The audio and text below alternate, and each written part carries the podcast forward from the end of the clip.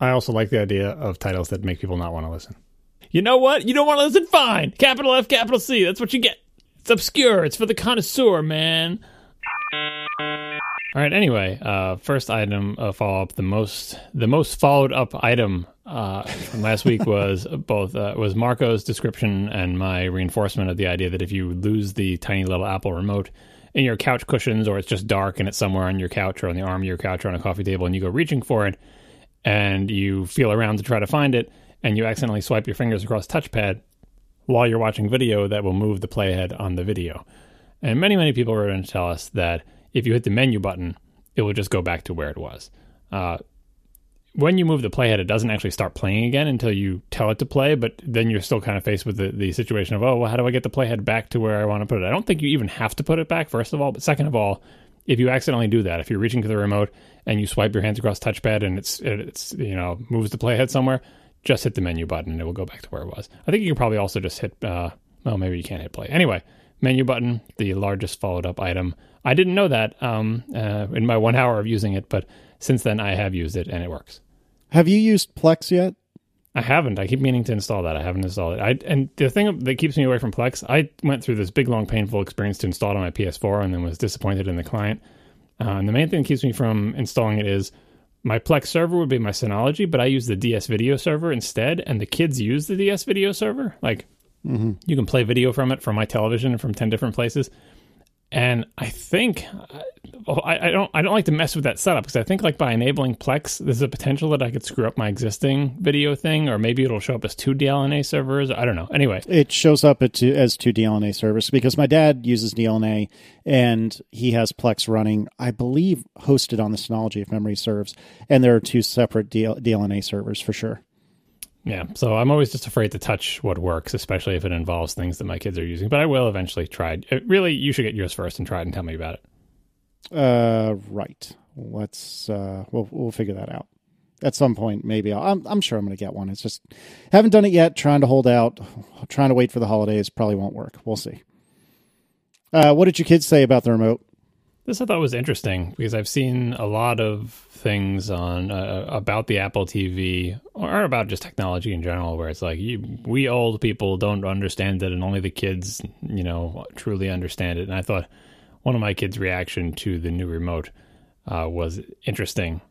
Uh, they're used to having lots of different remotes because I don't have a universal universal remote. I have a bunch of different remotes. They have learned more or less to navigate my crazy television setup to get what they want on the television. They're not really that into it. They don't want to know how it works. They just want to know the minimum possible to get it to work. Anyway, I said, "Here, here's the new Apple TV," and I showed it to them, and we were watching some video. And at some point, they wanted to watch a video by themselves, and I said, "I'll just use the new Apple TV," and they didn't know what the remote looked like because they're used to the TiVo remote. Anyway, I gave them the remote and, and showed it to them, and immediately, this is my daughter. She was super angry that this remote did not work like the other one. She was just trying to navigate the grid of items to, you know, go up and to the left. And I was like, all right, go over to Netflix. Why she was watching Netflix there, who knows? She knows how to do it from the TiVo too. But anyway, just moving the sort of selection to the Netflix icon on the main screen using the touchpad did not was not immediately apparent how that worked, even though I kept showing her swipe your thumb left or right or tap or whatever, and she got so angry. She's like, "Why can't it just be buttons? I just want to go up and left." And she was just so angry that it didn't work the way the other one did because she was competent with the other one. She knows how to go. Again, it was a TiVo remote, not the little Apple thing. She knows how to go up, up, left, left, and then hit the button in the middle to select. And this tiny little remote was thwarting her. It had taken away her skill and made her back into a novice. And that is a phenomenon that we're all very familiar with in the adult world or the world of people who aren't in elementary school anyway, where they have a set of computer skills that have been built up over many years and the the introduction of anything new, even if the new thing is better, is seen as a threat or, or, as a bad thing because it puts them back into the role of novice. They know how to use the old system. They know how to use, you know, a particular interface or a piece of hardware or a piece of software or whatever, and that expert they start that expertise starts to feel like they start to internalize that as like I am a competent person. I know how to do this job. I can whatever whatever task I need to accomplish, I can accomplish it, and I use it. And any tool you give them, even if the tool is actually better once you learn it because it makes them feel like they can no longer do that task they could previously do, that tool is bad. And it was amazing to me to see that happen in an eight year old. you know, it's not, We're, we're not that different, you and I, the, the old people and the young people. Even an eight year old can be super angry that her hard earned skills of using the uh, the directional pad and the select button on a TiVo remote can be erased in a moment by new technology. Anyway, she's used to it now. It's fine. Just like that. All is right in the world. Well, yeah, I mean, you know, like she's she's eight. It takes three seconds. You learn how to do it. It's like she was still angry about it for that day, but now she's over it. Oh, goodness gracious. All right. Any other follow up or are we already done? That if we are done, that is world record follow up. I'm very proud of us. Unless uh, I think Marco's been doing more Apple TV gaming. Do you have anything more to add on it? Yeah, so so basically what happened between last show and this show is that my family discovered that the Apple TV can in fact be a good gaming system uh, because we discovered the game that everybody else discovered two years ago, Badland this was especially good because none of us had actually played it on iOS, so it was all new to us. Badland is a fantastic game for the Apple TV. I don't think I've ever even heard of this. So it's it it looks it's kind of like the art style almost of Limbo but with color and uh, and it's it's this kind of intricate really fancied up version of the basic gameplay mechanic of Flappy Bird, and I, this is really minimizing its its uh, goodness. But it's like so you know you you are this bird and you like you push the button to go up and you let go of the button to fall and you know it's just like this kind of inertia based flying game. And you just fly through these side scrolling levels and uh, and there's all sorts of different obstacles and things that you you know things you pick up to change the behavior the behavior of things and uh, you multiply and divide. It's it's crazy. It's just a really really good game. And it is incredibly good even on the Siri remote. And we've actually we tried it with the gamepad and with the Siri remote, and we actually find it's better with the Siri remote. And I can't explain why. I don't know why. Is it tap to click or is it click to, to click? You got to click. You have to actually click the button in. It's, it doesn't just tap. But again, it doesn't make sense. I don't know why it's better, but for some reason, it just feels better. It feels right on the Siri remote. Well, doesn't it feel weird to hold a traditional console style controller in two hands and the only thing you're doing with it is pressing one button with one thumb? Maybe that might be it. Um, so anyway, it really is a fantastic game. Uh, I highly recommend it uh, for any Apple TV owner. It's accessible, like you know, kids can play it, adults can play it, non gamers can play it. Uh, it is really a very nice, well done game. I think it's like five bucks. Who cares? Just get it. Like it's it is really good. Uh, by far the best Apple TV gaming experience that we've had so far. Interesting. This looks aesthetically just reading the um or excuse me, not reading, but watching the little video on their website. This looks aesthetically a lot like World of Goo to me. Did either of you play that? Yeah, it's uh, yeah that it and I and I honestly I wouldn't expect World of Goo to work because the the lack of a pointer, but uh, but it, it is kind of in in that in a similar art style, or maybe it, that maybe that was one of the influences on it. Um, certainly, uh, it, it it's just it's a gorgeous you know artistic design game. It's really really and it's it's kind of funny. It's kind of sick. Like it's really good. You just get Badland. Uh, there aren't that many things you can do in the Apple TV that, that are really excellent right now because we're just waiting on a lot of software to get to get ported or written for it.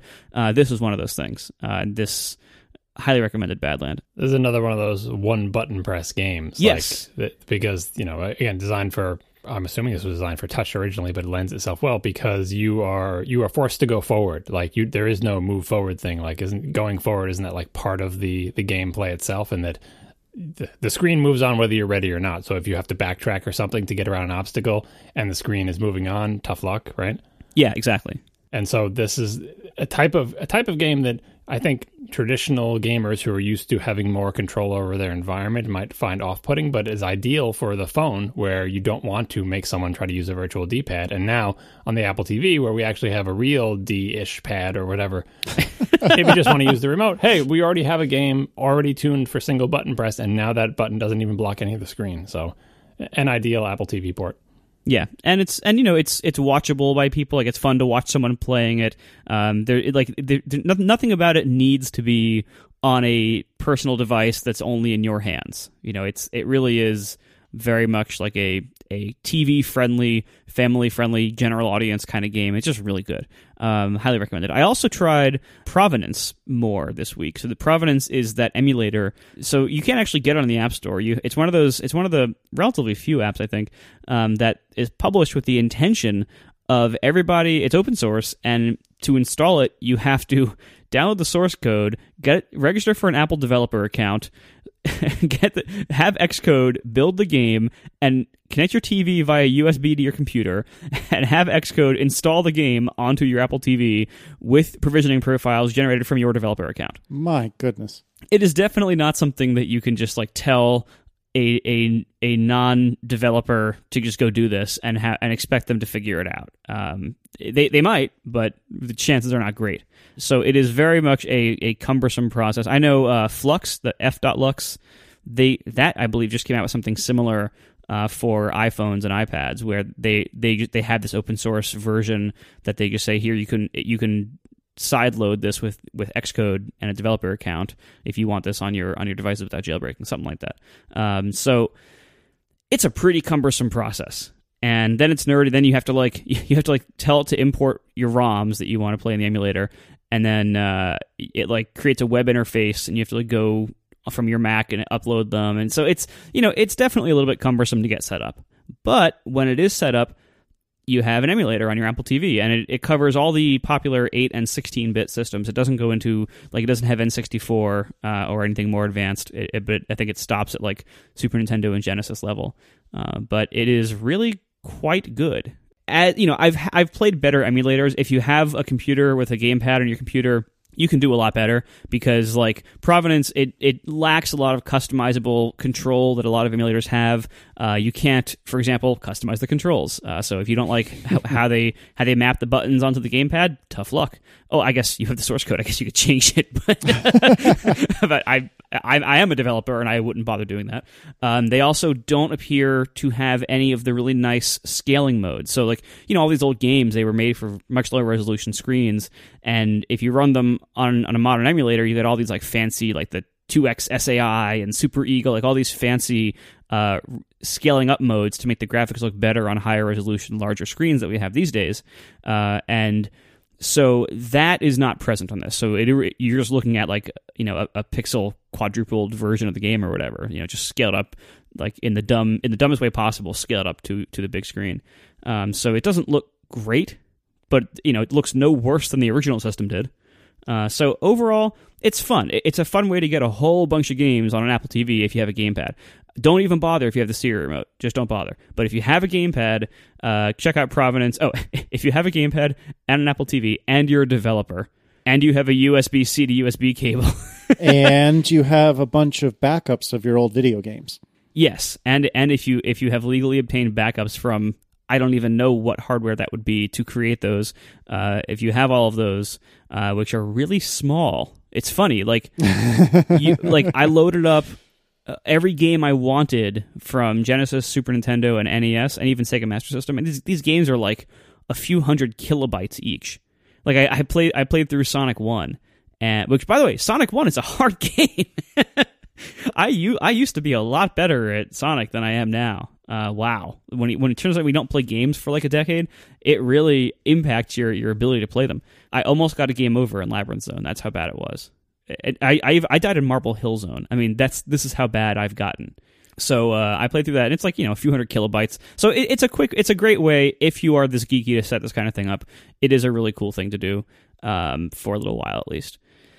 That being said, uh, overall, I am uh, so now that now that I've had good game experiences on the Apple TV, I am more optimistic for its future. But it's going to depend a lot on how many people actually buy these game controllers, and then how many developers can can afford to make games for it. Uh, certainly, there's going to be games like Badland where you don't need the game controller, and that's good. But it's so limited because it, you know you see that if you don't have one of these yet you look at that remote and you might think, oh, games can use six buttons or whatever. No, games can use basically, I think, two buttons. The D pad the simulator, or, you know, they have the trackpad and the play pause button. And I think that's it. I think everything else is off limits to games because everything else has, has, a, has a meaning into the system that you aren't allowed to override. And of course, there's the accelerometer stuff. So you know you could kind of do like Wii game kind of stuff. Some of it, not even all of it, because some of it requires more buttons and more precision and everything. Uh, but you could do some of the kind of stuff we saw on the Wii, but it is pretty limited. Uh, so I do hope we see more good games. I'm sure we will. And uh, there's probably even more out now that I haven't tried yet. But uh, I, I do think it's going to be. I do think it has the potential to be a really fun gaming platform, and I, I just hope it pans out. Yeah, I was struck again by uh, the stories uh, this weekend about video game sales. Like, you're thinking of the Apple TV and uh, iPhone gaming and everything else as kind of like gaming for the masses. Where it's like, yeah, I'm not that into games, but if you have a fun game to play, I'll check it out. The Apple TV, you buy it for other reasons. If it plays games, it's cool. Uh, and, but you know, I think the general impression of the people who are not in the video game industry is that most people play phone games. You know, you got a phone, everyone's got a smartphone, you can play games on it. Do you know anyone who has a smartphone who hasn't had at least one game that they've played briefly, like had a week where they were addicted to insert name of your favorite game here, whatever that may be, even if it's just some random Zynga thing or or Flappy Bird you mentioned before. The, the, the idea that for the mass market, they're they're you know what we used to call casual games. Like but there's so many more of those people right? And then there are the hardcore people who the weirdos who have actual game consoles and stuff like that. But when you look at it from the number side of it it is flipped around. Um, you know like there was this uh, call of duty black ops 3 came out and sold like 550 million dollars and uh, you know in the first weekend and it's on track to earn a billion dollars. It's almost as if like if you took it in, in the movie sense, where people said, eh, people have the impression, well, most people go to see these small independent movies because they're just movie casuals, and only the real hardcore people go to see Jurassic World, right? But no, no one has that impression. Everyone says, well, movies, well, Jurassic World, that's a smash hit. Like that's that's for the masses, that's for the mainstream, right? Gaming is so weird in that the thing that everyone thinks is kind of like a dying industry of these you know, hardcore gamers. There's only a couple of, you know, tens or hundreds of millions of those as opposed to the billion people who play cell phone games. And yet that's where all the money is. Though these, you know, the Call of Duty Black Ops is making more money than probably the entire top 10 in the iOS, uh, you know, gaming charts. And that's, that's just one game on this supposed platform that is dying, PCs and and uh, and consoles. So I don't know how we're going to square that circle. Like, I don't think we can extrapolate and say, well, consoles are going away and PCs going away, and pretty soon uh, the mass market will take over, and everyone just plays uh, Badlands on their Apple TV and plays Flappy Bird and you know Candy Crush, and that is the gaming industry. When the money people are like, "Give me this year's Call of Duty any day," because it is a money making machine on the scale of a blockbuster movie, and as far as the money people are concerned, that's the mass market of gaming.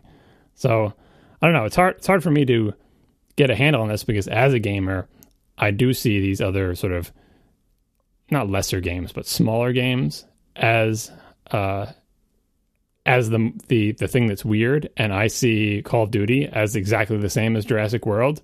The only thing that doesn't fit with that is the popular notion that console games and PC games are somehow going away to be to be wiped away by uh, lesser devices like the uh, the smartphone and iPad games that kids play, and Apple TV games and whatever. Our first sponsor this week is Casper. Casper is an online retailer of premium mattresses for a fraction of the price. Go to casper.com slash ATP to see for yourself and get 50 bucks off. Casper mattresses are a hybrid between memory foam and latex foam to really give you the best of both worlds. Uh, they call it just the right sink, just the right bounce for better nights and brighter days. These mattresses are made in America, very high quality, and they they are shipped right to your door.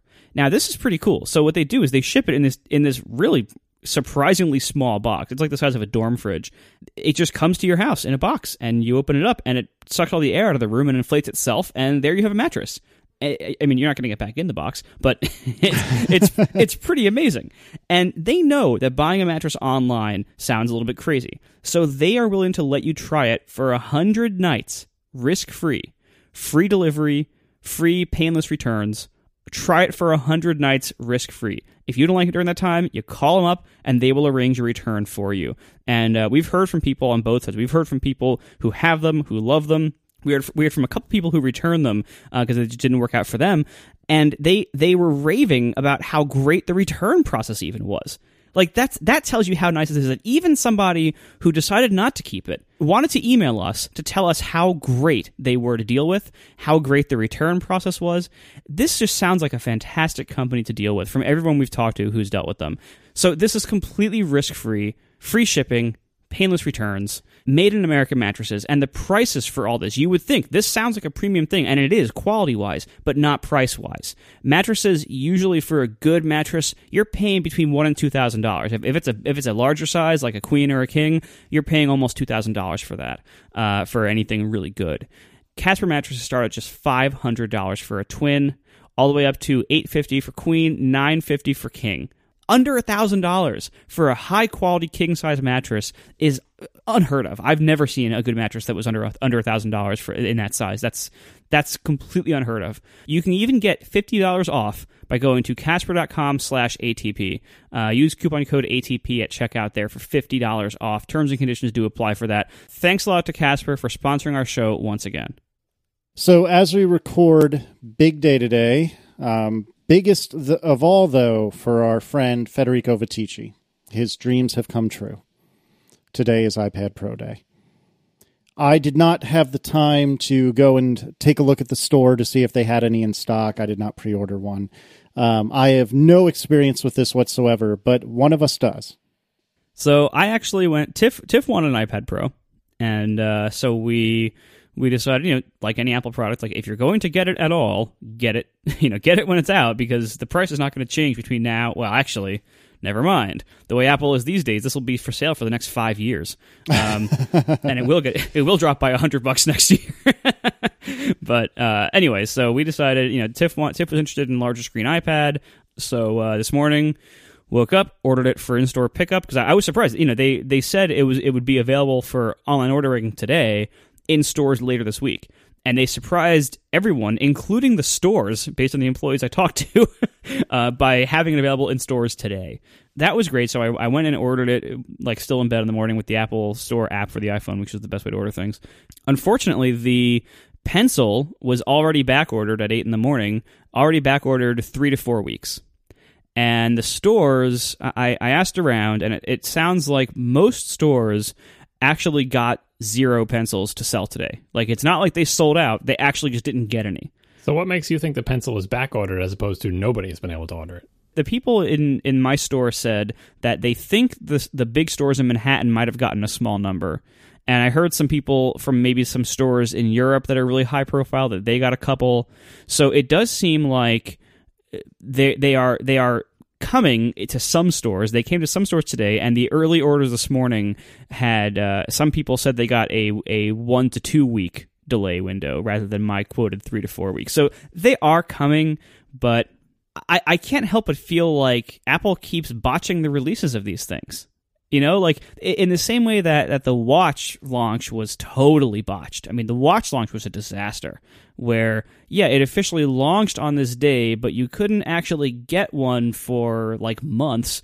Uh, and if you wanted certain ones, you waited even longer for things like the Modern Buckle or Leather Loop or the or the Black Link uh, that were that were very back ordered, delayed.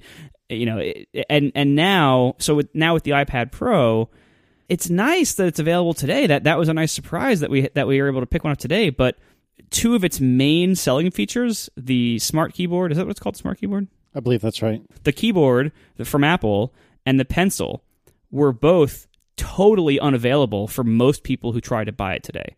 And and it's and who knows how long it'll be. It does kind of put a damper on it. Like Tiff was really excited about the pencil, and uh, and so was I, honestly, to, to, try the pencil. And it does put a damper on it to be like, okay, now we finally get this device that, by the way, was announced two months ago. It's not like this was announced last week and we've been really impatient. This was announced two months ago and it just barely shipped, apparently.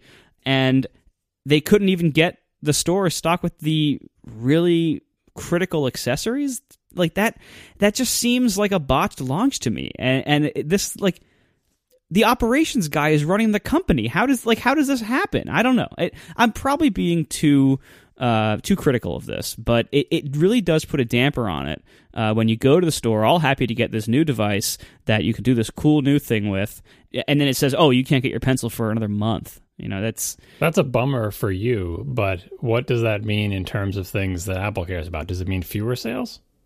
I did see a number of people today. I, I tweeted early in the morning, like, you know, this this is this kind of sucks.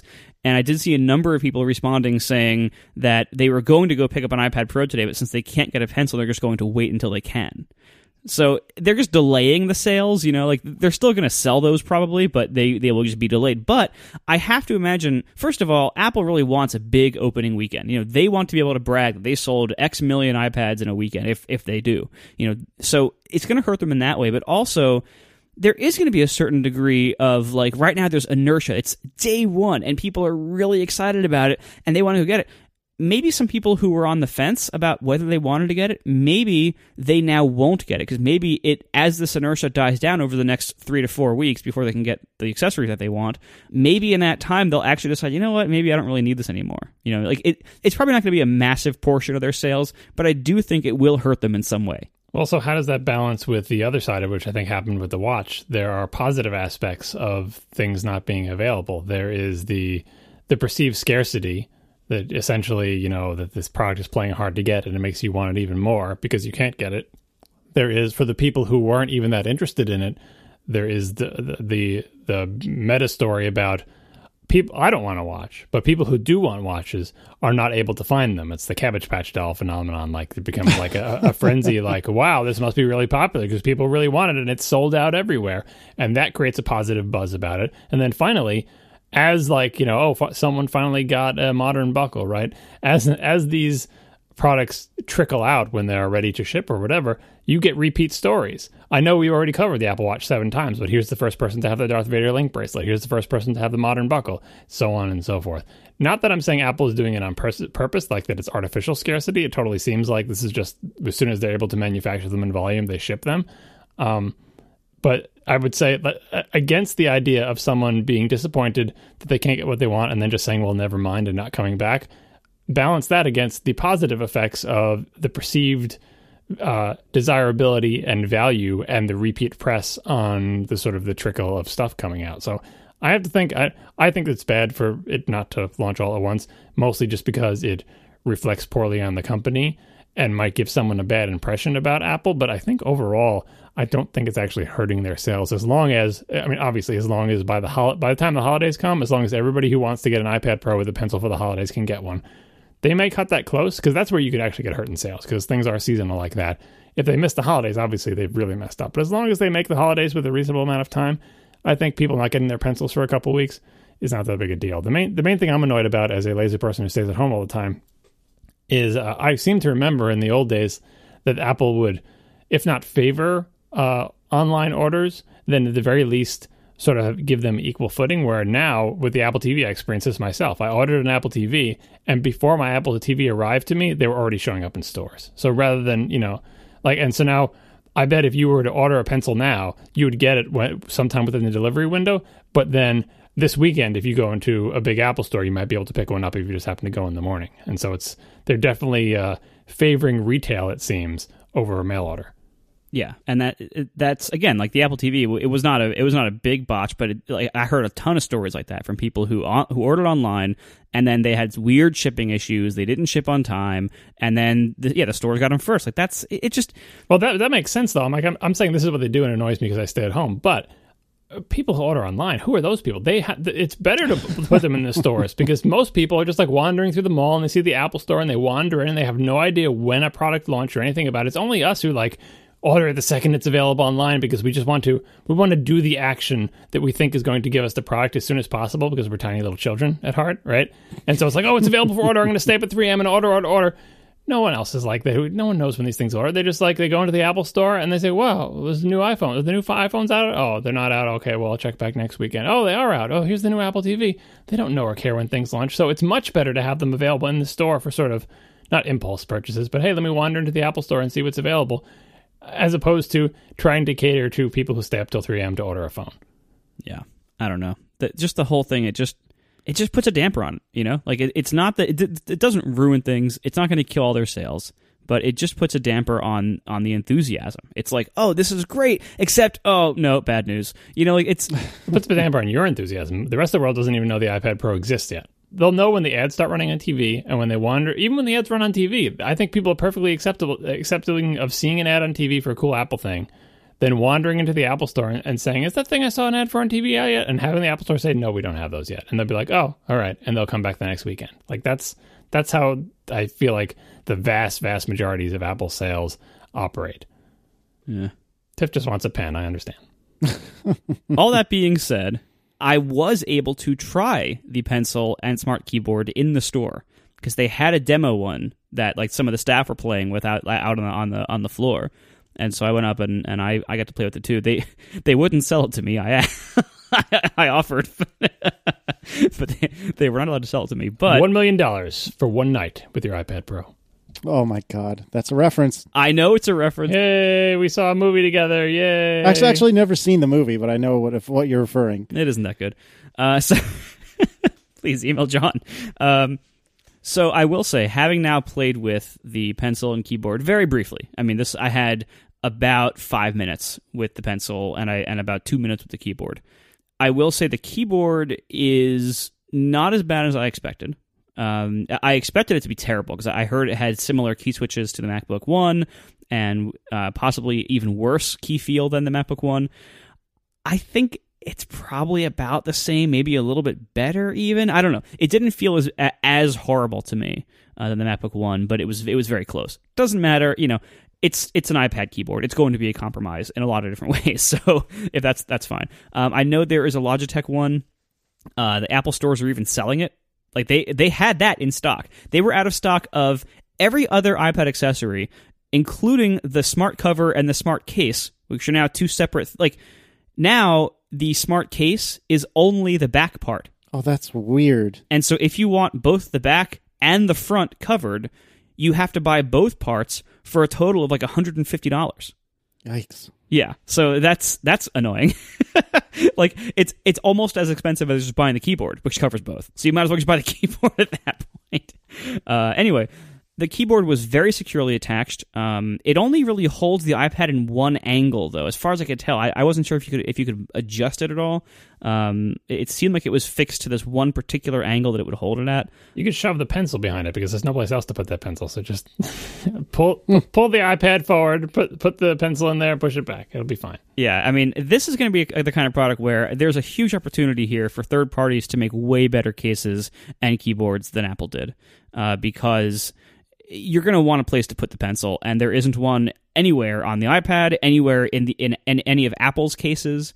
You know, it's similar to how the iPad One just kind of they they had that terrible gray like wraparound case and the ipad 1 was just clearly not designed with the case in mind at all and they just kind of threw one on that's how the pencil feels today which is like here's this this awesome thing that almost everyone is well not almost everyone but a lot of people are going to want for this ipad and the ipad was seemingly designed with no regard to how this thing would actually be kept on or near or in the ipad As Dan Moren pointed out today, it goes behind your ear.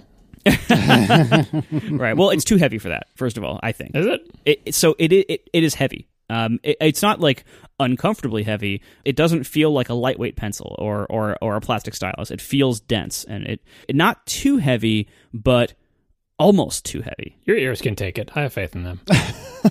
but it really does feel incredibly good to use that pencil. Uh, I would say the keyboard. If I if I were really into this thing myself, which I'm probably not going to be, but if I was really into this thing myself, I would probably skip the keyboard.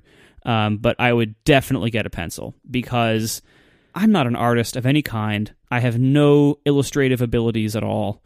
I hardly ever handwrite anything. This made me want to handwrite things and draw diagrams and become some kind of artist, even though I probably won't ever be. The pencil is great. And combining it with palm rejection, other touch input, everything, I I could not in my five minutes of using it, it like I, I never encountered an error in thinking that a touch was the pencil or rejecting the palm properly. Like it it was it was flawless. And they were using the Adobe um oh god, it's like an Adobe Sketch something? Adobe Sketch is the app. Yep. that yeah that's that's what we were using to to draw with. Um it- and it worked very well. There is a little bit of lag still but it is the best stylus slash you know pen tablet thing for a computer. By far the best i've ever seen not not even close way better than than the wacom uh, tablets that i've seen way better than any previous ipad or iphone stylus that i've tried uh, it just it, completely different experience far better. I was able to rest my palm on it flat on the table and just write, just handwrite. Like like Gruber mentioned in his in his review, which is very good. he mentioned that like he he tested by drawing his signature and that like when you draw your signature on on most touch devices uh, or like pen terminals in stores it always looks horrible crazy nothing like your real signature. And he said like on the ipad pro it looked like his real handwritten signature. In in my very brief testing here i tr- i tried handwriting things like just handwriting a few sentences and it looked just like my handwriting on paper. Uh, it is incredibly good. I wish I had a reason to use it. and, and, right now, I don't think I do. So it's time for you to go look at the show notes, Marco, if you haven't already, because there are two videos related to this topic in the show notes. These were from tweets. One is from Steve Streza saying he was not impressed with the pencil latency. So it's, I think it's an animated GIF because Twitter is stupid. But anyway, take a look at that tweet and look at his video. I don't, I can't tell what app he's using there, but the lag on the thing that he's doing is just horrendous. That is really rough, actually. All right, now scroll down, and here's Matt Panzarino saying, Really? Because when I was using it, it was awesome. And then look at his video, also of an iPad Pro, presumably with a different app, and look at the lag there. It looks like a different app. Yeah, it might be. Although they later in the discussion that like I was using Adobe Sketch, and then uh, and Panzer says, "Oh, I was using Adobe Sketch too." I don't know if it's in this picture. And anyway, I I think what I think what this shows is that from application to application, there can be a big difference in latency and responsiveness. In other words, the hardware is capable, but depending on how the application is programmed, you you could get the latency you see. Because I don't think these are broken iPads. I think you could get the, the latency you see in the first video, which is really really bad, or with the same exact hardware, you can get the latency you see in the second video, which is really really good. Yeah, I mean, it, it's going to depend entirely on good coding. Like uh, you know, it, it, at some point, the hardware is going to be the limiting factor, but yeah, I mean, my experience matches Panzarino's video there of it just being, you know, it does, you can feel that there is some latency, but it is really small. Uh, and it's perfectly fine for handwriting, I think. And when I saw the first video, I'm like, oh, well, maybe that's slow because it's trying to do like a brush type thing where it's like pressure sensitive and there's like bristles. You can see it's trying to be like a brushed ink thing where the leading edge is, has things. But then look at Panzarino's video, and he's doing like translucent, smeared ink looking like he's not just doing solid black lines either. But in whatever application he's using, it seems to be doing even fancier effects. Um, and this is yet another opportunity to link that Microsoft video showing the different latency things. Uh, if you watch, I always go back to that Microsoft video to calibrate my eyeballs to hard numbers because they tell you they have like the thing with adjustable latency. Here's one millisecond, here's 10, here's 100. Mm-hmm. To my eyes, the good uh, video of the iPad Pro here is still not down to one millisecond, but it's much better than 100 milliseconds. So it's somewhere in that range. Um, and the idea that the application can affect what the latency is like shows that this is really just the dawning of the mass market. Perhaps, I'm sure Apple hopes it is, but perhaps the dawning of the mass market era of pen computing. And so people say, well, that, that started with Windows for pen or whatever, or the grid pad, or that started with the Surface or whatever really, it remains to be seen if this will actually popularize the pen to any significant degree. Uh, but in all cases, I think pen input uh, is not yet at the level, has not crossed the threshold that the mouse did when the Mac was introduced, because there were, you know, mouse type input devices before and after the Mac. But one of the things that the Mac uh, has been excellent at from day one is when you move the mouse, the cursor on the screen moves. There's no stuttering, there's no lag. It's a seemingly direct connection, and that was very important at the dawning of the Mac to making a Mac feel like a Mac. It's one of the reasons that, like, you know, Windows always felt weird and different until they got their cursor stuff nailed down a couple of years later. And on the Mac, there was nothing you can do in a program to make that mouse cursor screw up. Like, it's not like, well, if you program your application badly, the mouse cursor won't be responsive. Not drawing with the mouse, because yeah, you could screw that up. Because you know, on the original Mac, if you tried to draw with a fancy brush tool, it would be all laggy and gross and everything. I'm talking about the mouse itself, like just moving the cursor around. That stayed solid. Like there's nothing you could do in application to screw that up, other short of crashing or grinding a disk or something terrible like. But even even that, they tended to even when the disk was grinding, it, the mouse would still move smoothly. All of us have experienced a crash where the entire computer is frozen, but the mouse cursor still works.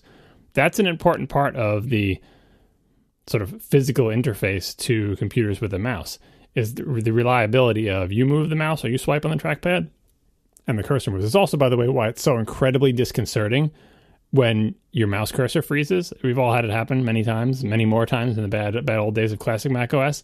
It almost feels like the world is broken for a second, where you move your mouse and the cursor doesn't move. You're like, oh no, this is not right. Something. It's it's like you've been knocked off kilter or something. It's a it, it violates this constraint of the world that you had believed in that when I move the mouse that the cursor moves. Well, for pen computing or any kind of pen input to really become as sort of second nature and boring as mouse input is nowadays, we have to eventually get past uh, the the idea that the responsiveness uh, will be different. And it's different with a pen because pen's not a pointing device. Pen is a drawing device. So where I was giving the mouse a pass before and say, oh well, of course, if you wiggle the mouse really fast and SuperPaint with the spray can thing, it would be all laggy and gross, and that's fine. Um, that's because the mouse isn't primarily a drawing thing. It's for moving things around and clicking and pointing. But the pen, it's not a pointing device. There is no cursor on the screen. It is entirely about drawing. So I want all pen input to be, you know, like the second video or better. And it's clear that we're not quite there yet, um, which is kind of a shame. But this is early days, at least as far as Apple's concerned, with uh, pen input. Although the Newton sitting on my desk right now might uh, might disagree, but that, that had pretty bad latency too. Yeah, so a couple thoughts on this. First of all, to double down on what you were saying about the world being uh, completely wrong when your mouse freezes. Imagine how weird it is when not only is the mouse frozen, but your mouse button doesn't exist anymore because it's a software fake button. Like that has happened to me a handful of times on this uh, MacBook Pro that I have for work, and it is weird. So you just you just press and the little vibrating thing doesn't vibrate underneath it. Correct. So it's like pushing on a place plate of glass. Nothing happens, and that's when like everything is broken. On the plus side, you have a physical indicator that everything's broken, but on the downside, this thing that that you forget is all software suddenly stops working, and it's very weird. Um, and the other thing I wanted to throw out is after I believe it was after the iPad Pro was announced, I'd remembered seeing something about like advanced multi touch or something like that. And I went back and watched the WWDC session on it, and we'll link it in the show notes. It's uh, session 233, I believe.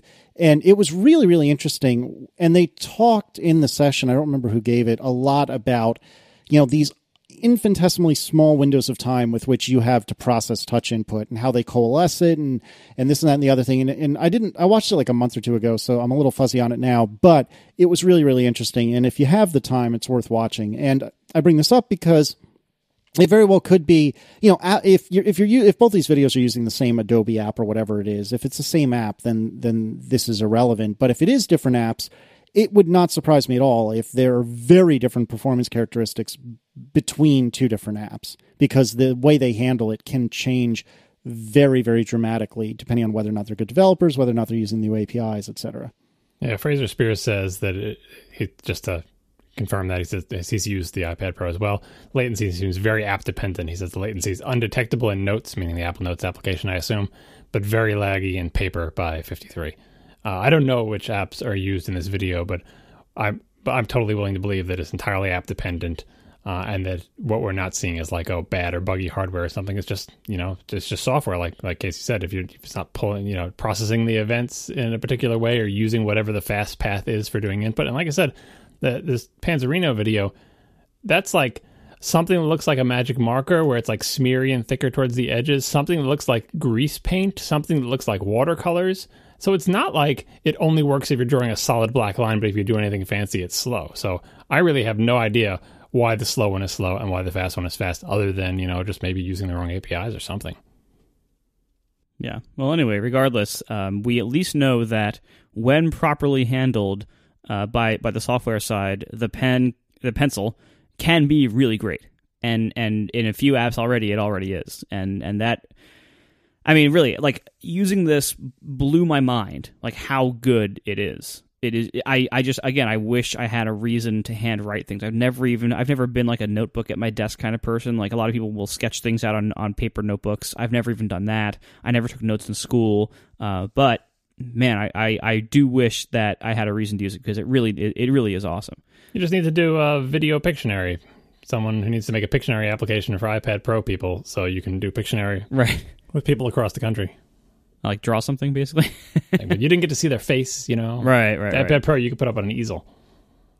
We are sponsored this week by lynda.com, an easy and affordable way to help you learn with high quality, easy to follow video tutorials. You can instantly stream thousands of courses created by experts on software, web development, graphic design, and more. Go to lynda.com slash ATP to see for yourself and get a free 10 day trial. Lynda.com has fresh new courses added daily. They work with industry experts and software companies to provide timely training, often the same day new versions or releases hit the market. Lynda.com offers courses for all experience levels, whether you are a beginner or advanced, and every course is produced at the highest quality. This is not like the inconsistent homemade videos on YouTube. Courses are broken into bite sized pieces so you can learn at your own pace and learn from start to finish, or just jump in and find a quick answer. With tools including searchable transcripts, playlists, even uh, certificates of course completion, which you can publish to your LinkedIn profile. You can even learn while you're on the go with lynda.com apps for iPhone, iPad, and Android. Now, what I like about lynda.com is that you can watch whatever you want, whenever, with no pressure, no commitment, because you don't pay per video. It is not a la carte, it is a flat rate, one low monthly price of just $25 a month gives you unlimited access to all of their video tutorials. There's currently over 100,000 and they're adding more every day. If you just have a, the kind of job or the kind of interest where you just like to learn new things frequently or you need to learn new new apps or new programming languages or new techniques, new business skills, they have all these courses on there. Um, they have all sorts of courses, things like like the Adobe Creative Suite, uh, Logic, podcast production, music production, Final Cut for movie production, um, even professional skills like management and business negotiation. Now, lynda.com is so useful that 30% of colleges and universities, including most of the Ivy League schools, offer subscriptions to their students and faculty members just for being students. Like they, they work out a deal. That's how good it is. So, lynda.com is offering a 10-day free trial to access all courses for free if you visit lynda.com slash ATP. Once again, that's a 10-day free trial with access to all courses at lynda.com slash ATP. Thanks a lot to lynda.com for sponsoring our show once again.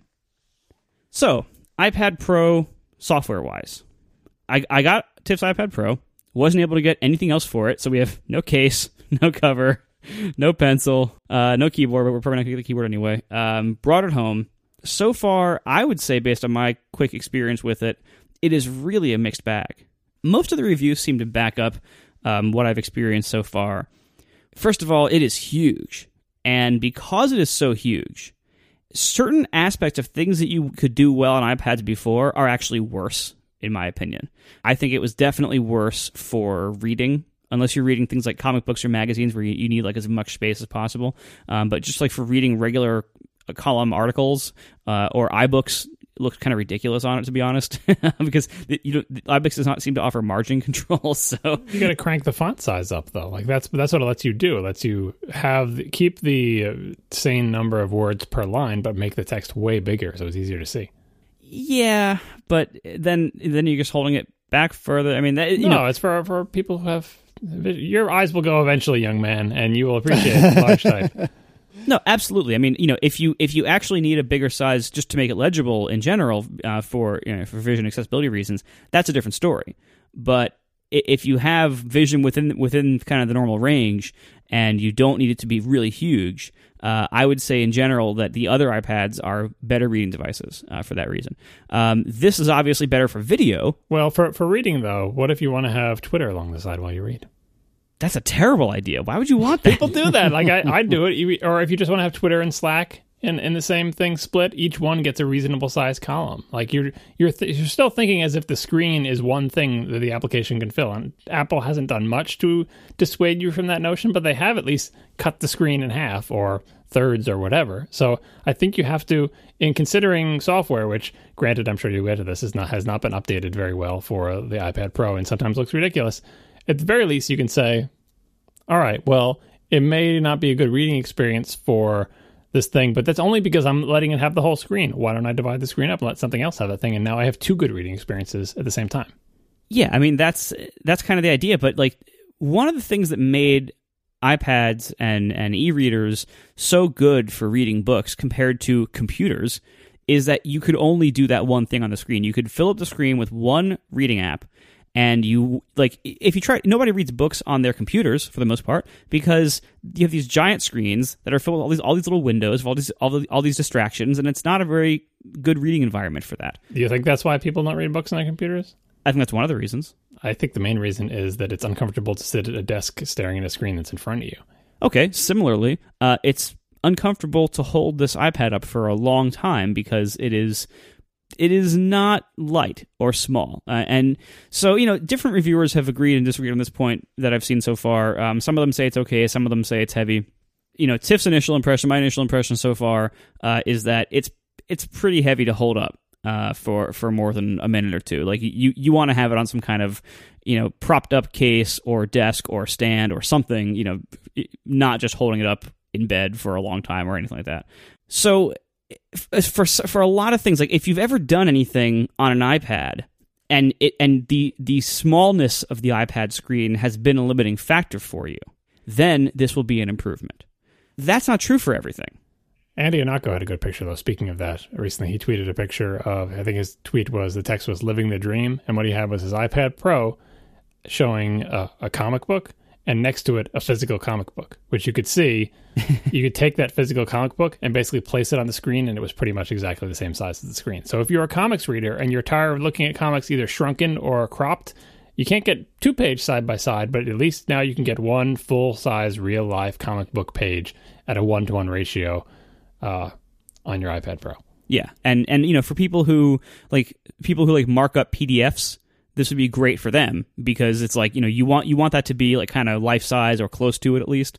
Uh, and the 10 inch iPad was almost but not quite the right size to do that. Um, so you know stuff like that. Like there are there are things that are going to be better on this for sure, and there's probably going to be a lot of those things. But what all I'm saying is that not everything is better on it and and it's important if you're thinking about one of these devices it's important to know that going in. Um, just because certain things there is such a thing as too big of a screen for certain things. And and you you might hit that. But as you as you alluded to earlier john uh, one of the bigger challenges up front here is that ios while it's nice to have things like the split view and the slide over and everything these features are pretty basic so far. They they still could, especially things like like the slide over the app launching experience. There, you having to like scroll through this giant long list of of these apps that that are capable of doing this, like this interface. I don't know who designed this interface because it it should have been obvious to anybody that as soon as you have more than a handful of apps that support this feature, this does not work very well. Uh, but anyway, there are there are affordances for the big screen and things that take advantage of the big screen in iOS, but you know the the iPad has always kind of been the second class citizen of iOS. Uh, it has always gotten uh, oftentimes delayed hardware capabilities or less good hardware in certain ways. Like the cameras are never as good as the iPhone cameras. Um, it got Touch ID late. The new one, even the iPad Pro, as the reviews have noted, doesn't have the Touch ID sensor from the 6S, the, the good new one. It has the slower old one from the iPhone 5S and 6. And that seems crazy. This is like a new flagship iOS device that there there is a substantially better Touch ID sensor that launched 2 months ago and the iPad Pro doesn't have it and you know 3D Touch it doesn't have either. That that might be because they couldn't get it to work on the big screen. That's that's a little more understandable, I think, because like you can see the challenges involved there. I think the the Touch ID sensor makes sense too, though, because why volumes? Because how many? Like I I'm not. I don't think there is an entire world of vendors making this Touch ID sensor. I think there's a limited number of people who even can make it. It may be like patent encumbered or whatever, who has the ability to manufacture, who has the expertise, and the iPhone is just so damn high volume that it's going to get every single one of those things so they can manufacture for the foreseeable future. That I don't know if that's true, but that is a plausible explanation as to why why you wouldn't, you know, what, the iPhone would absorb everything because it has to because it is the most important product. And if there's any part that is in limited supply, iPhone gets it and don't even bother, don't even worry about the iPad. Just give them the old sensor. It doesn't even matter. The iPhone is what matters because if if you have to think of a part on the iPhone that is supply constrained, the Touch ID sensor, especially the brand new one, is one of the one of the top ones that I would pick. I don't know. I, I think it's equally likely that this was just an area where somebody decided, you know what, people aren't unlocking their iPad via Touch ID as often as they do it on their phone, so it's not that important. We can save a dollar. You know that it feels more like that. Is it cheaper? Is the new one actually more expensive though? Like it might even just be the same. I don't know. It it just it seems more like iPhone gets all the good stuff, all the best stuff first. It is the oldest favored child. If anything is in short supply, iPhone gets the stuff first. Right. So so regardless of the reason of that, in the so- on the software side, unfortunately, that's also true.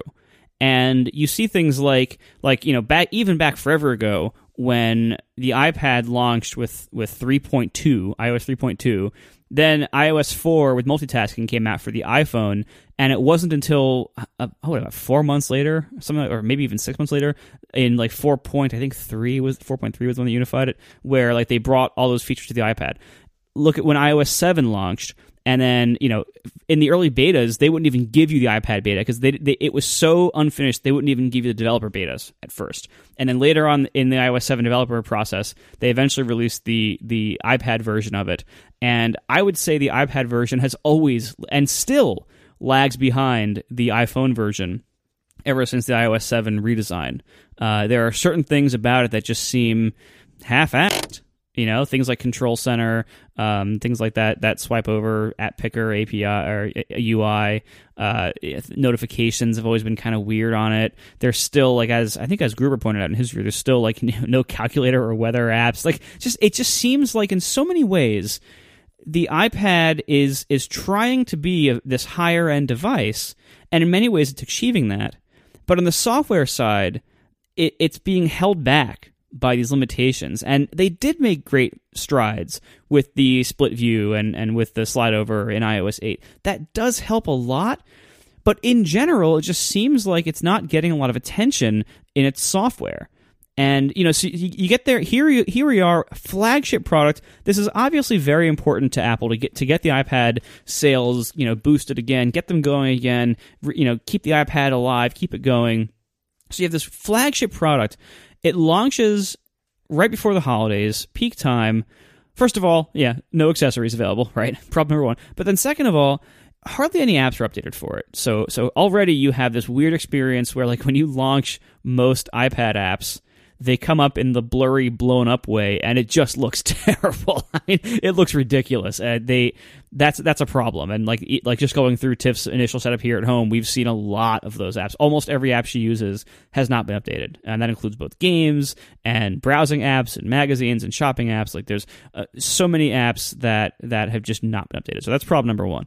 Um, but even just iOS, like Tiff's first impression when she saw the um, the, the Springboard home screen she was looking at how many icons you get you get across the top, and like the number of app icons has stayed the same in like how many how many you get per row and column in Springboard hasn't changed. Even though the screen size got almost twice as big, so everything's just this giant spread out weird arrangement.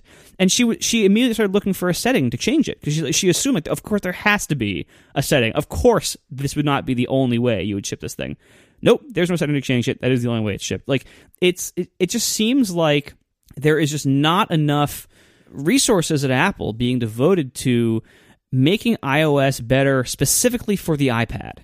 It's it's it's hard enough for developers to justify putting a lot of work into iPad apps a lot of the times. And that's that's going to be another problem this has because now uh, for the first time I think in a while with both now with with split view uh, coming a few months ago, and now with the iPad Pro having a whole new screen size. Uh, not to mention, if you want to take advantage of, of things like the pen and keyboard in, in significant ways, app developers need to catch up. They need to do a lot of work to get their iPad apps to be really great now, to really to, to keep them current, to keep them running well on the newest hardware, to keep them taking advantage of the newest hardware. The iPhone does this to us every year in some way, but the iPhone has a lot more people using it, and therefore it's a lot easier to make money on the iPhone for a lot of kinds of apps. But the iPad because it's a smaller platform by install base, uh, it's always been a little bit harder for a lot of people to justify doing work on it, uh, doing work on iPad apps. And the the problems in Apple's software ecosystem of app pricing, sustainability, over competition, everything, all of those problems are magnified on the iPad side because there isn't as much there are the install base isn't as big. So you can't just make it up in volume. It's harder to make it on the iPad side. There's less competition I think which helps but but it's it's just harder. Like look at how many iPad apps have just been just totally abandoned and just are getting no meaningful updates because their developers just can't afford to to work on them. I I think this is ultimately going to be what decides whether the iPad Pro succeeds or fails is will developers, including Apple with iOS, will developers be able to justify investing a lot of resources into making really great software for the iPad Pro? Because if they, it's it's kind of a chicken and egg problem.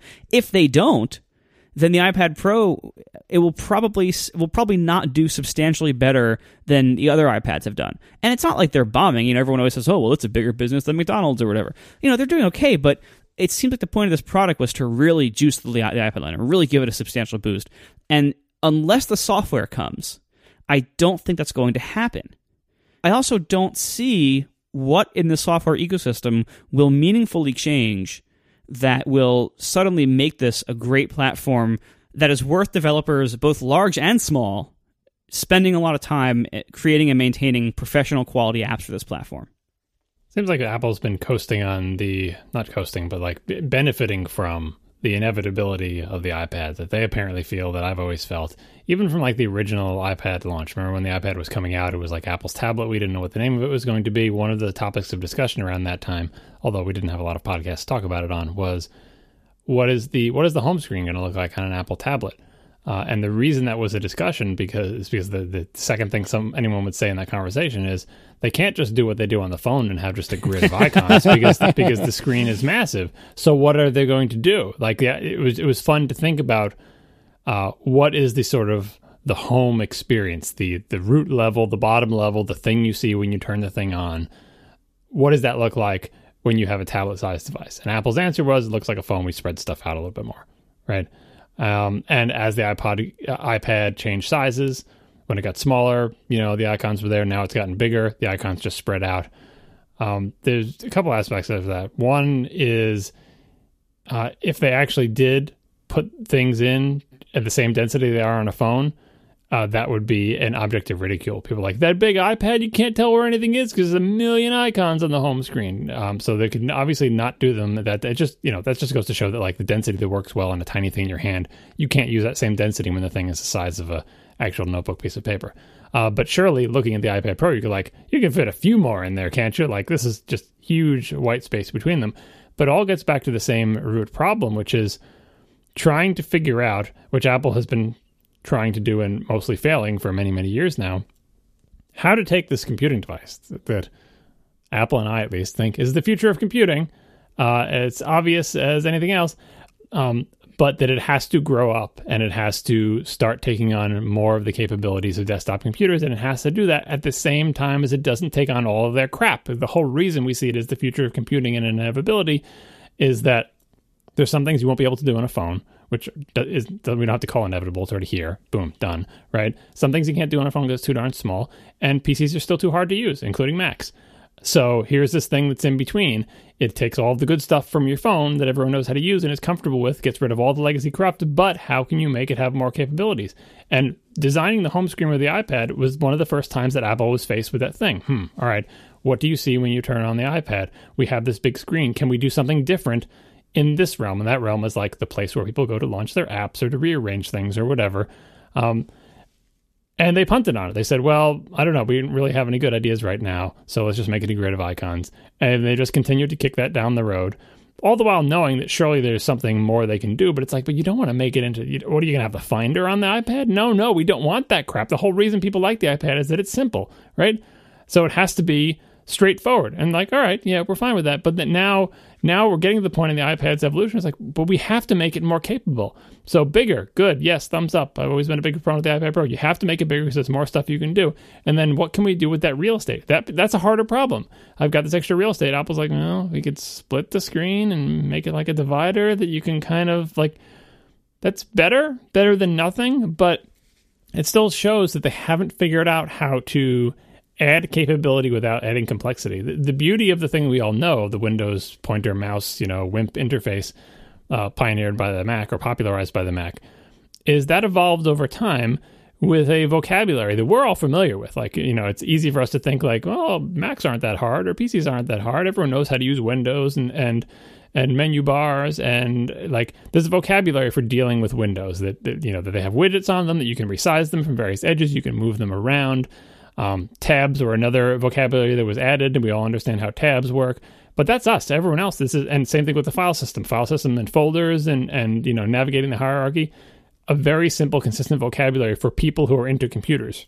For everyone else, it might as well be you know inscrutable and just like some people just never fully grasp it. So that's why we know that like the smartphone and the iPad are inevitably the future because history has shown over you know decades that just people not enough people grok computers the way we grok them. This interface is on you know it's much better than what came before. The command line even a smaller number of people grokked the GUI with the mouses and the scroll bars a larger group of people grok but everybody gets the smartphone right?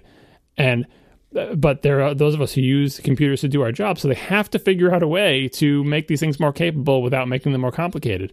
And that is a really difficult job and that's on apple. Like individual developers they can make their applications to use the old parlance ipad pro savvy and they need to all do all that stuff or whatever but it's kind of on apple to show how this can really be the future of computing and so far they've been timid about it because it's safe to say we'll just do what we did on the phone and bigger because people already understand it and it works fine. But you're not gaining any new capabilities then. Even though they said, hey, when you rotate mail sideways, you get a new sidebar, or when you, you know, like, the, or even on the, the 6S Plus, like they did a couple different layouts and whatever. This is so massively huge. You can't just say, all right, well, now all our apps will have a little bit different layout. Because sometimes you don't even have anything to go over there. Inevitably, you have to get to some solution that gives us what we do with Windows, but in a simpler way. And the splitter is their first crack at that. And I haven't used it, so I don't know how successful it is, but boy, I just I just feel like they have a long way to go in this area, and most of the complaints and uh, surrounding software on the iPad Pro, I don't think it dooms the tablet as a platform. It just goes to show that this is a hard problem, and it's easy to take for granted the the breakthroughs and conventions that came with the Mac and with the original GUI that had so much time to evolve. Remember, we had two arrows on both ends of the scroll bars, and we had proportional scroll thumbs, and then then we got rid of the scroll bars entirely and all that. Like even just something as simple as moving windows around and scrolling. There's a lot of cracks at that. Like what we have now is not what was first there, and we tried all sorts of different things to try to find something that had, that was better. Proportional scroll thumbs were a pretty big revolution. Uh, Apple didn't invent those, obviously, and they were really late adopting them. Um, but that was a significant enhancement over the original scroll thumb, and the original Mac scroll bars were a significant enhancement over the weird ones on the Xerox systems that you had to like middle click or whatever to scroll. Um, so I don't expect uh, anyone to nail this in the first try, but the the iteration time has definitely slowed down. I think mostly because the smartphone and its interface became so iconic that Apple's like, well, worst case, it's just it's like a phone but on a bigger screen. Everybody understands that and it'll be fine. But we won't make significant progress towards the future of computing, capital F, capital C, uh, that Tim Cook and I and several other people believe must come someday. Yeah, I don't know. I mean, a lot of these problems uh, people assume to be problems, like you know, like my old you know, launch an app without a setting screen design problem, uh, where you know you assume, oh well, computers are too hard to use, so the the way to make them easier to use is to get rid of all these files and windows and everything, get rid of all these things people are confused about. But if you if you look at it only in that way, that that's that's kind of a like naive like 22 year old smart person way to look at things of like well this is all stupid. We'll just get rid of it you know? And then you do and you realize oh now we have a lot of problems to solve. And the solutions that you build up end up being oftentimes more complex or worse or at least no better than what was already there because what was already there was actually there for good reasons. And so a lot of these problems I, I think you know have to be backtracked in some way for example icloud drive perfect example of this where you have okay well there's no more files. Each app just has its own content in the app. And then oh now we have a sync engine and well it'll just sync. The documents still in the app. And then oh it turns out having a folder that just syncs everywhere like dropbox is really useful and makes a lot of things way easier than all these apps having their own little sandbox silos. Uh, and also, those little sandbox silos prov- bring lots of other limitations and challenges to the platform. And oh, by the way, all this contributes very heavily to why a lot of people can't get their work done on iOS. Don't you feel like it's tempting to slide back to the old solutions? Yeah. Like I, I, think that was, you know, Sync Sync is a great example where it's like the new stuff is supposed to work but doesn't, and Dropbox used the old paradigm plus reliability to say, look, you guys, you, you guys haven't figured it out. I know this is an old paradigm that is confusing, but it's reliable. And at least, at the very least, the people who understand files and folders will understand Dropbox. And the other people, they'll muddle along because we'll be reliable enough. But it, it's so easy to go back to that. Apple doesn't like to do that. That's why the iPad Pro doesn't come with a bunch of windows with widgets that you slide around on the screen, right? They totally could. It could, you know, they could make like a touch, an OS 10 designed for touch, where all the window widgets are gigantic or whatever, but you have actual windows. Apple doesn't want to do that. uh, to its credit, to its uh, detriment or demerit or whatever word you want to insert there, they don't seem to have quite an idea what to do going forward, and they've been really cautious about like poking their way towards the edges of like. I mean, Windows, uh, Microsoft has been much more daring in thinking the old paradigms are, are cruddy. Uh, we want to try something new, and they went hog wild with the whole Metro stuff. I don't think that was successful either, but they certainly, you know, came uh, went forward much more boldly than Apple. Apple's just been like, it's just, we'll just use the smartphone stuff. Everyone likes that. Uh, all the compromises we made to a small screen, we will port to the big screen, and don't complain that it can't do anything more than a phone. Yeah, I mean, at this point, I would say the main thing that holds iOS back from more pro adoption is the OS. It's not. It's not that the screens weren't big enough. You know, th- those things help, and you know, things like the iPad Pro and the Pencil and and the you know, finally like a, a, a decent keyboard. Um, those things will all help, and they will all bring in certain portions of, of the workforce and population that that couldn't have done it before or didn't want to do it before. But fundamentally, the main reason why so many people say I can't get my work done on an iPad or it would be very clunky for me to get my work done on an iPad. Fundamentally, that comes down to iOS and the structure of iOS, how things like files and documents and sandboxing and apps, how those things all are and multitasking, like how these all work together, how the things they can do, the things they can't do. That is ultimately what it comes down to for a lot of people, and that is really hard to change meaningfully without, as you said, you know, without just basically making it a Mac, like without redoing all these old complexities. You know, now Apple is trying to figure out which of those old complexities were actually not necessary and and which are necessary to have a productive, you know, kind of pro work machine. I don't think any of them are necessary. The question is simply like because they, all they are is a means to an end. The end is I need to have a way to to use multiple to do multiple things at once. We call it multiple application, but there's no reason that paradigm even need to stick. Although Apple seems married to that, you could have gone. Apple could have gone the OpenDoc route where everything is inverted and the document is king, and there's no real applications. And anyway, they didn't. Point is, they have applications. So we're faced. Basically, the high level problem we're faced with is how do I do more than one thing at one time, even before these things start sharing with each other. Just simply, how do I go, you know, to a web browser, to my text editor, to my email, to my photo editor. You know, how do I do more than one? Windows solves that problem, not capital W Windows for Microsoft, but like Windows is the solution that people came up with. That there's going to be application content. It's in these little rectangles that we can change the size of. When we change the size too small, scroll bars are there to move around. They have a thing that you can drag them on. They have little buttons that you can close and minimize and mag- like we that's that was the old solution to that. Old solution. If I've seen anybody use computers and Windows uh, are not something that most people deal with well. And it has simply not gotten better. You can't blame it all. It's because old people didn't grow up with computers. There are many, many people who grew up with computers who cannot manage Windows. I, as we all know, am an expert at managing Windows. Oh my god! because I grew oh. up with it, oh. and because I have an aptitude for it. But and it makes me keenly aware that pretty much everyone else I see has no idea what to do with Windows. Even even young kids at work, like kids just out of college, I see how they use computers, and they have these massive screens, and they have like maybe two windows on them. That's why people love tiling window managers and things like Windows 10 where you jam the window against the side of the screen it fills the half. They managing windows is it's it is not easy to do to have a bunch of windows all shuffling around. It's like having 17 papers on your desk all overlapping with each other and trying to manage it, right? That is it's not like that people are going to get better at that. So I'm not saying it's a bankrupt paradigm. It's way better than people managing the mental state required to deal with a command line, right? Big advancement over that.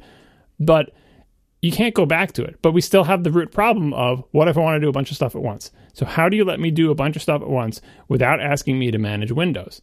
And so far we don't have a good answer to that. The, the iOS multitasking switcher, splitting the screen, uh, none of those things like we recognize all those things are better than nothing but still not as capable as Windows. Even to people who aren't good at managing Windows and don't like to have a lot of Windows, if you're at all used to Windows, you're like, I wish I could just have Windows on this thing. But then you realize it doesn't work with the finger or whatever. So that's just one root problem. How do I how do I give something that's the equivalent of Windows? Like I don't want to say it that way, but how do I let people use this computing device to do more than one thing at the same time and and move between those tasks in a nice way? So set that aside. We don't have a good solution that. The other one you were talking about, Marco, how do I deal with the data? How do I take some piece of data? How do I synthesize like pictures from here, text from there, a link from here. How do I move stuff between applications? Keep track of where things are, save things, have have you know like and the old solution that was files and folders in a file system. You had images, you had text documents, you know, and that was the old paradigm. And as we all know, people aren't good at the old paradigm. Files and folders, people make a big giant mess. They can't keep track of where they are. Lots of people can deal with it, but lots of people just can't. And again, we've had computers long enough not to say like, oh, we just got to wait for the old people to die. Young people will know how to deal with files and folders. Nope, we we ran that experiment. Human beings are not changing that fast. Files and folders, a lot of people can use it, but a lot of people can't.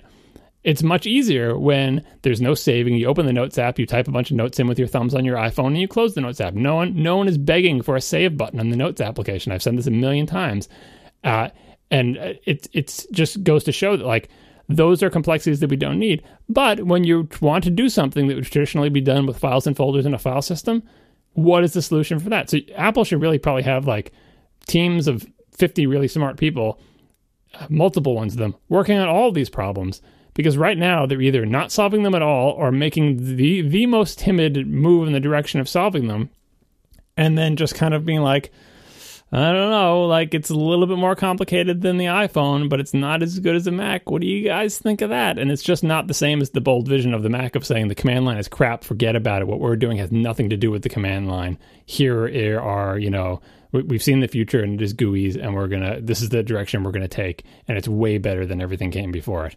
And so far, we haven't had that moment for the post, uh, you know, the post WIMP world. So, two questions for you, John. First of all, on an infinite timescale, would we get good at using Windows? I don't think so because I don't think there's any. Uh, I don't think there's any evolutionary pressure. Like there's there's nothing about being good at Windows that makes your genes more likely to be passed on. So, in, in the absence of that pressure, I don't see how the genetic makeup of humans would change over any period of time to become better at managing multiple traditional windows. And the second reason, of course, is that uh, we will come up with different interfaces that are better than Windows and simpler and be- better suited to us. So it's not you, there's nothing holding Windows steady of saying I demand that Windows as they currently exist stay there for the next uh, you know three billion years to wait and see if human evolution will will uh, make us better at handling them you took that question way too seriously. But I gave you the, I gave you the answer. but I appreciate it, and we expected nothing less. Yeah, exactly. Uh, the other question I had, and, and I am being serious now, is oh, you seem really disappointed with the multitasking paradigm in iOS, and.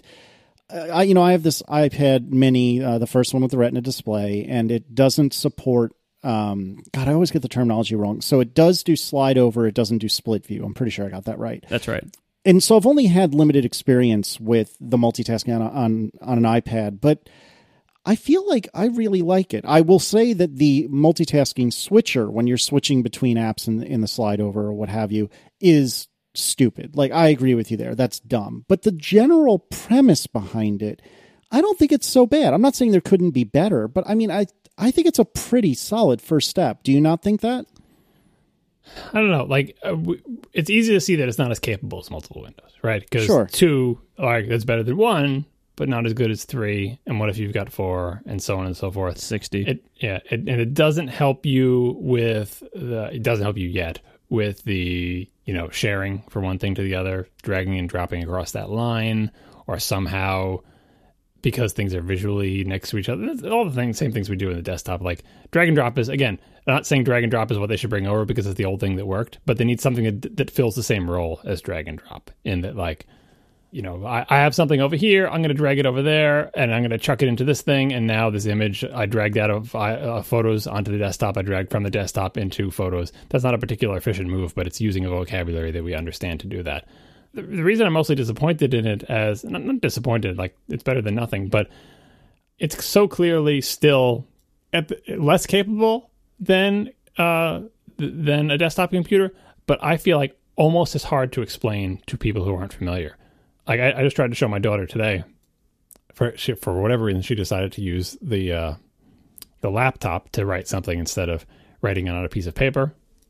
I don't think she writes on her uh, iPod, but anyway, she decided to use a laptop and she asked me how to make the window cover the whole screen because that's what she's used to. She's grown up on iOS. So I showed her the full screen thing. She's in full screen mode. And then she wanted to look something up in Safari. And I wanted to show her you can actually see the text editor in Safari at the same time But then I realized to show her that I have to show all you have to do again, all you have to do is arrange the windows. Arrange the windows.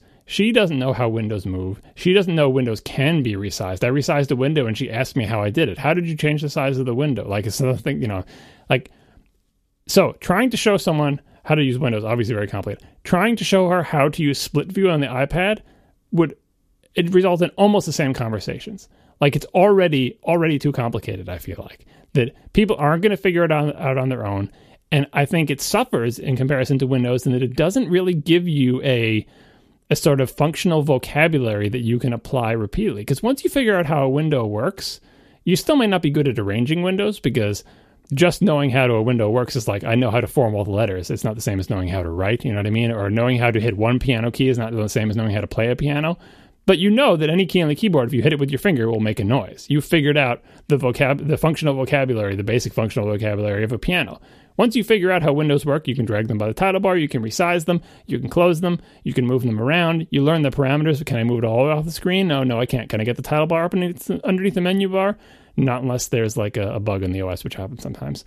Um, is is it really that much easier? Now, don't think about the split view as like, oh, it's pretty cool. I kind of like it because you know how to use desktop computers. Think about it as if you had to show somebody who had only ever used a smartphone how do you split view, would their eyes glaze over and they would be like, I don't get it. And then secondarily, could they transfer those skills? Like if you say you show them how to use split view and they figure it out, could they are those skills useful for anything else? So they say now I can split view any two applications, or would you have to show them again?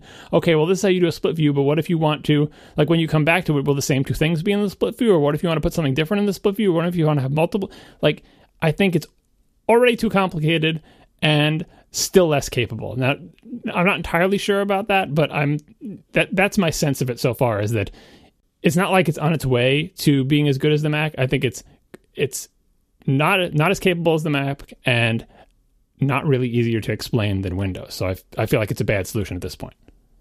You know, I've been talking about before. Like there there seems to be a certain baseline level of required complexity, and that's not to say that for things like multitasking that we have windows or slide over or everything's full screen like that's not to say that, that these things cannot be improved upon but I do think there is a certain like ceiling uh, that we cannot surpass of like how simple can we make this?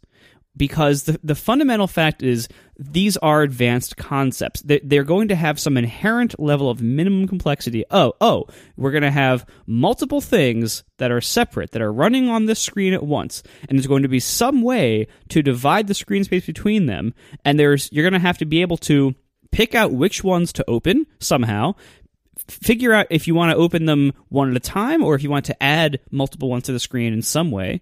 Then figure out how to switch between them, how to close certain ones or all of them. Like, there's going to be some baseline level of complexity to this, no matter how it's designed, no matter what system it is. There's going to therefore be some kind of basic learning curve.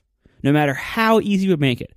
So again, this isn't this isn't to say that we can't improve the systems we have now, but I think people are assuming that there is some end game here that we sh- that we that we should be going for, where anybody can just pick it up and all of a sudden it's perfect, and that's that's never we're never going to reach that.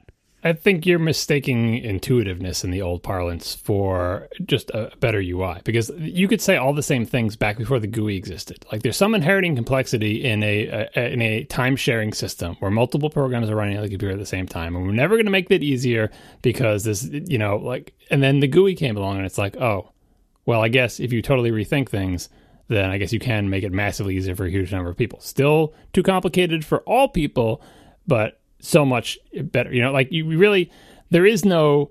I don't think there's any limitation. Um, and you know, the end game obviously would be like you know some crazy neural interface where you just think stuff and it magically happens, or or or the end game is all the extinction of human life and the computers take over. Anyway, um, there's definitely an end game. You may not like it, um, but but for for things like interfaces, like I think they're absolutely like definitely. I, think that kind of thinking that that is just like there's it, there's a certain amount of complexity and there's no way we're going to make it simple is just absolutely the wrong way to look at this because having lived through the GUI revolution and having seen how that's why that's why the the original GUI in the Mac was so brilliant that it did find a way. Lots of people tried to find ways to do it and then the, the Mac finally did find a way through the use of metaphor and through what I've what I maintain is one of the best interfaces ever, the uh, the spatial finder, giving people an interface that played to the strengths of their of of the knowledge that they have from living in the actual world and let them use those skills to manage this this the virtual world of the computer in a way that, wasn't possible before. And it made them much more capable. It didn't just make the capabilities easier it made them it, it added new capabilities and what we need is the next one of those revolutions arguably the smartphone was the next one of those revolutions it just happened to be in a constrained environment where the thing has to fit in your hand and, and you carry it around with you which let us avoid a lot of the more difficult problems. It was a very difficult problem in itself. Like that was the second revolution, the smartphone, right? Making computing, making people be able to do stuff with computers, uh, people who couldn't even use computers before, making you not even think of it as a computer. But in the larger realm, we still have these other computers which that have changed into this incredibly capable general purpose thing we have that we still think is too complicated. So that is the next frontier. Um, so I, I don't, I'm not as fatalistic as you are about like, yeah, there is some inherent complexity uh, and people aren't going to change. But I really, truly believe there absolutely is a way to leverage what humans are good at to let them do all the things they do with desktop computers in an easier way. To go back a step, it is absolutely insane to me, John, that you would take Windows as the introduction to multiple things happening at the same time. To me, the iPad multitasking interface is so much easier to understand and makes so much more sense yeah, it's it's a little bit weirder in that there's not a lot of visual cues as to what to do, but in every other measurable measurable way, I feel like it is so much easier. And and for your daughter to to be confused by Windows, that's not terribly surprising to me. But I think if you had done the reverse and started her on the iPad and then said to her, "All right, well, this is kind of like the iPad, but you can have more than just two and you know you don't have to do some weird gesture to to slide them around you just have to grab it and move it i, I feel like that would have made a lot more sense to her to me I, I think you're looking at the ipad interface as a dumbing down of windowing. Whereas I see, even though this obviously is chronologically the reverse, I feel like windowing is an extension of the the more simple iPad interface. And it's a much easier paradigm to understand. And yes, it's not discoverable, but once you've discovered it, it is so simple to use. And it seems like it would be a, a lot of the problems that, that people have with windowing systems. I, I don't think they would have them with the iPad. I mean, I, this is all guessing. I have no evidence. I've never asked, you know, my parents, hey, how do you have two two uh, apps open at the same time on the iPad? Uh, this is all supposition, but it just seems so much more logical to me than than the far more inscrutable task of managing windows.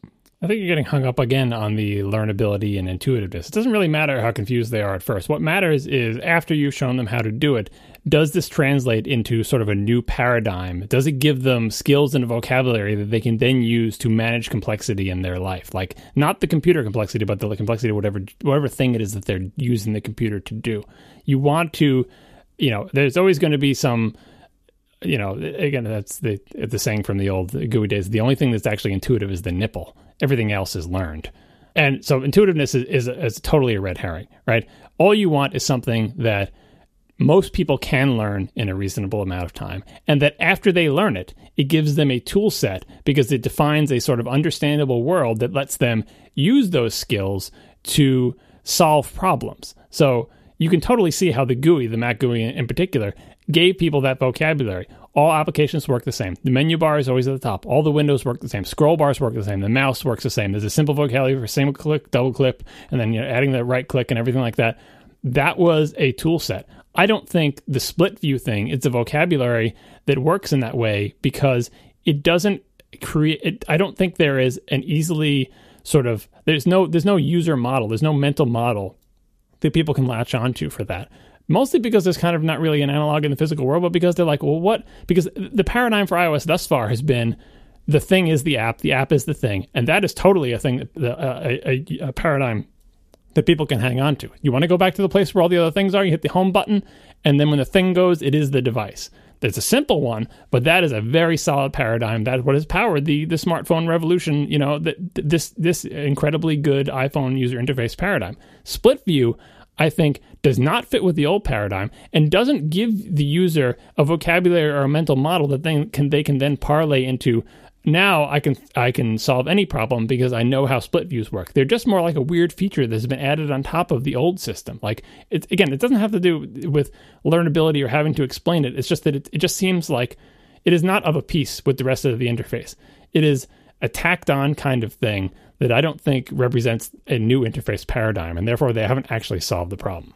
See, and I think that where we fundamentally disagree is to me, the only thing that you should be able to accomplish by understanding and grokking split view on the iPad is being able to put two arbitrary apps next to each other. That is it. I, I, don't care if that lets you leap into new worlds and go out into the great unknown and apply this knowledge. All I care about is can can your daughter have Safari and Notes next to each other, and then later on can she have YouTube and and uh, Tweetbot next to each other. Well, but she has to understand why they're no longer next to each other, or why something else is next to something else, or how long they're expected to be next to each other. Like you know what I mean? There's there's so many questions surrounding that in terms of like what what is the paradigm, what is the user model, what is the mental model, how does this work? Just because you can, I know how if I'm using this application, I can make another appear if there's no actual understanding or there really is no solid paradigm underneath it, then every time you use some other application, you're faced with, why is the thing not next to it now? Well, I'll just go through that same motion I knew before to put the thing next to it. Why is this next to that now? Well, uh, I know how to get rid of the thing next to it. And it becomes,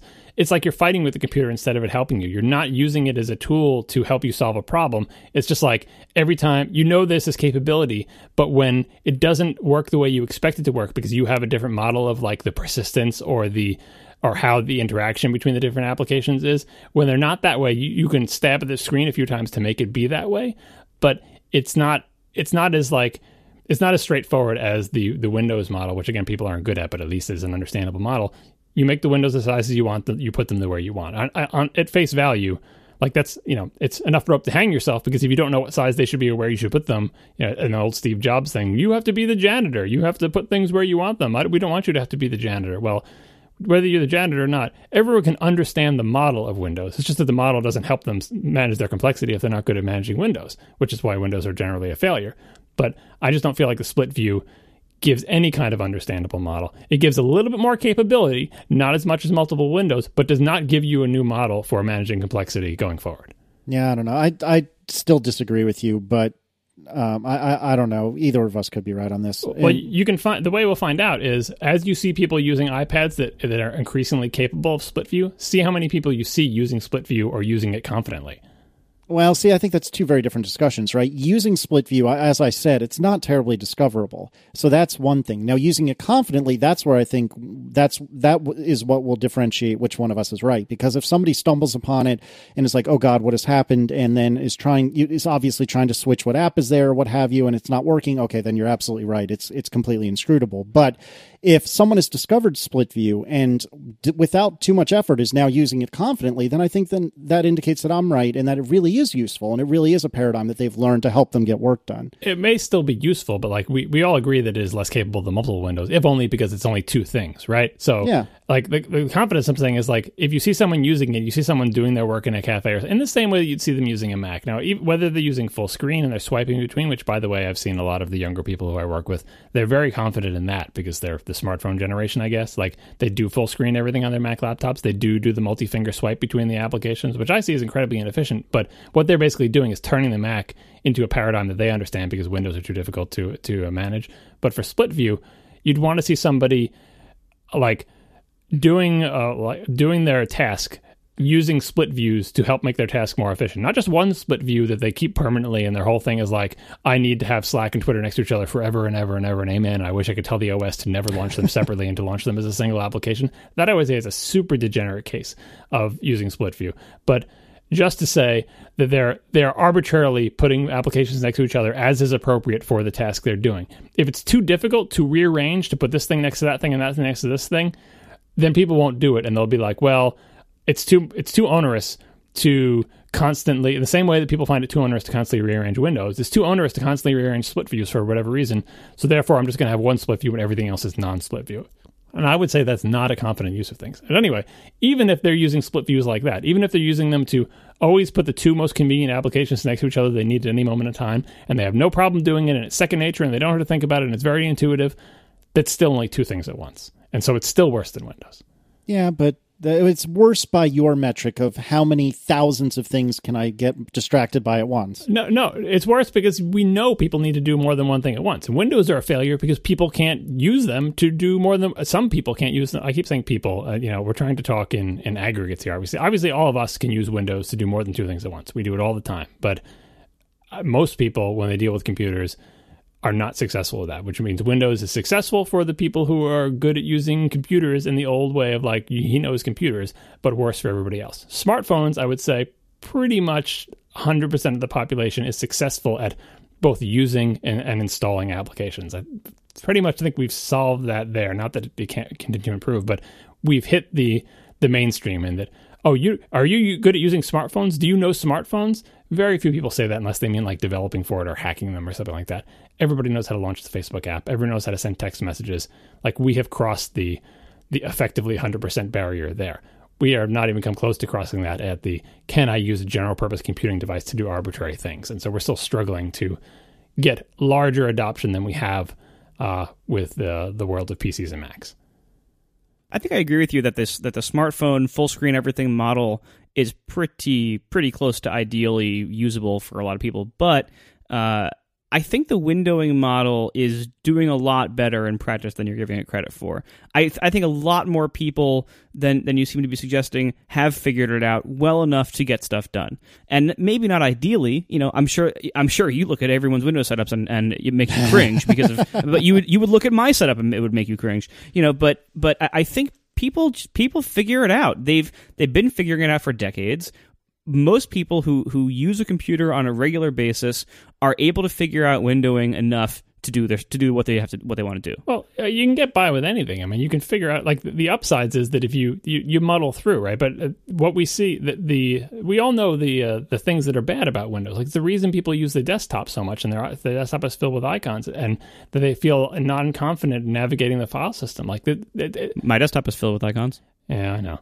Uh, it's it's it's, it's basically it's the reason everybody found smartphones to be such a breath of fresh air. It's because all of that crap that they have been sort of muddling through on their PCs at work or whatever is not there on on the smartphone. There there are no files and folders. There's no save button. There's no desktop. There's, it was just it got rid of all that stuff. And so even though they could, you know, manage with PCs. That's why I'm calling the PC interface not like a failure in the sense of like it was terrible and nobody could use it, but it, like to, to understand how much better it is, compare it to people's reaction to smartphones. Like smartphones aren't even considered computers. Like it is it is it is a discontinuity. They have transcended the idea of a general purpose computer. So you're right that people do get by zooming all their windows to full screen and playing Minesweeper and clicking around in their web browser. And the web is another paradigm, like a little miniature paradigm of like clicking on underlined words and stuff. That was another simple enough one that I think was more successful. Um, but like it's it's not like the PC or Mac is a dead end, but we've clearly pushed the limit of how many people are going to feel comfortable using that interface uh, not to its fullest but just even in a merely competent way. Like i think there are people who use uh, like a computer every day for multiple decades who still have no idea where the hell anything is in their disk and can't navigate the file system and are terrified by an open save dialog box and just desperately want everything to be either in that one place they know how to get to or on the desktop or something. And that shows that interface is not succeeding because that's not the way it's supposed to work. Whereas people are using smartphones essentially the way they're supposed to work under the sort of very simplified iOS paradigm of a big grid of icons that you swipe between and you launch and they fill the screen. Like they're not using the, the phones in a degenerate case. They're using the phones the way they were designed, whereas the, the Macs and Windows, I think people are muddling through. Not everybody, not the people that we know, um, but like the the entire mass of humanity, like taking everybody as a whole. Yeah, I, I could see that. I, I think I'm mostly with you on that. All right, our final sponsor this week is MailRoute. Go to mailroute.net slash ATP to get the best spam and virus filtering I've ever, ever seen. Now, if you can imagine a world without spam, that is the world that MailRoute delivers to you. And it is real. I use it myself. I've used it now for, I don't know, almost a year, I think. Uh, it's really great. I have never seen better spam filtering than what MailRoute delivers. Uh, so here's here's how this works. MailRoute is a service that sits between the internet and you uh, as your email host or the servers you run, uh, anything like that. So for like for for instance, I use Fastmail. It's an IMAP host, um, and you know a lot of people do this in front of their own servers if they run servers for their business, or if you're enough of a geek to even run your own mail server. So you put MailRoute in front of your mail server or service, and they filter out all the spam and then they deliver to your service clean email. As I've been using Fastmail for a while, I've tried spam filtering through their settings. I've seen other people doing it with Gmail.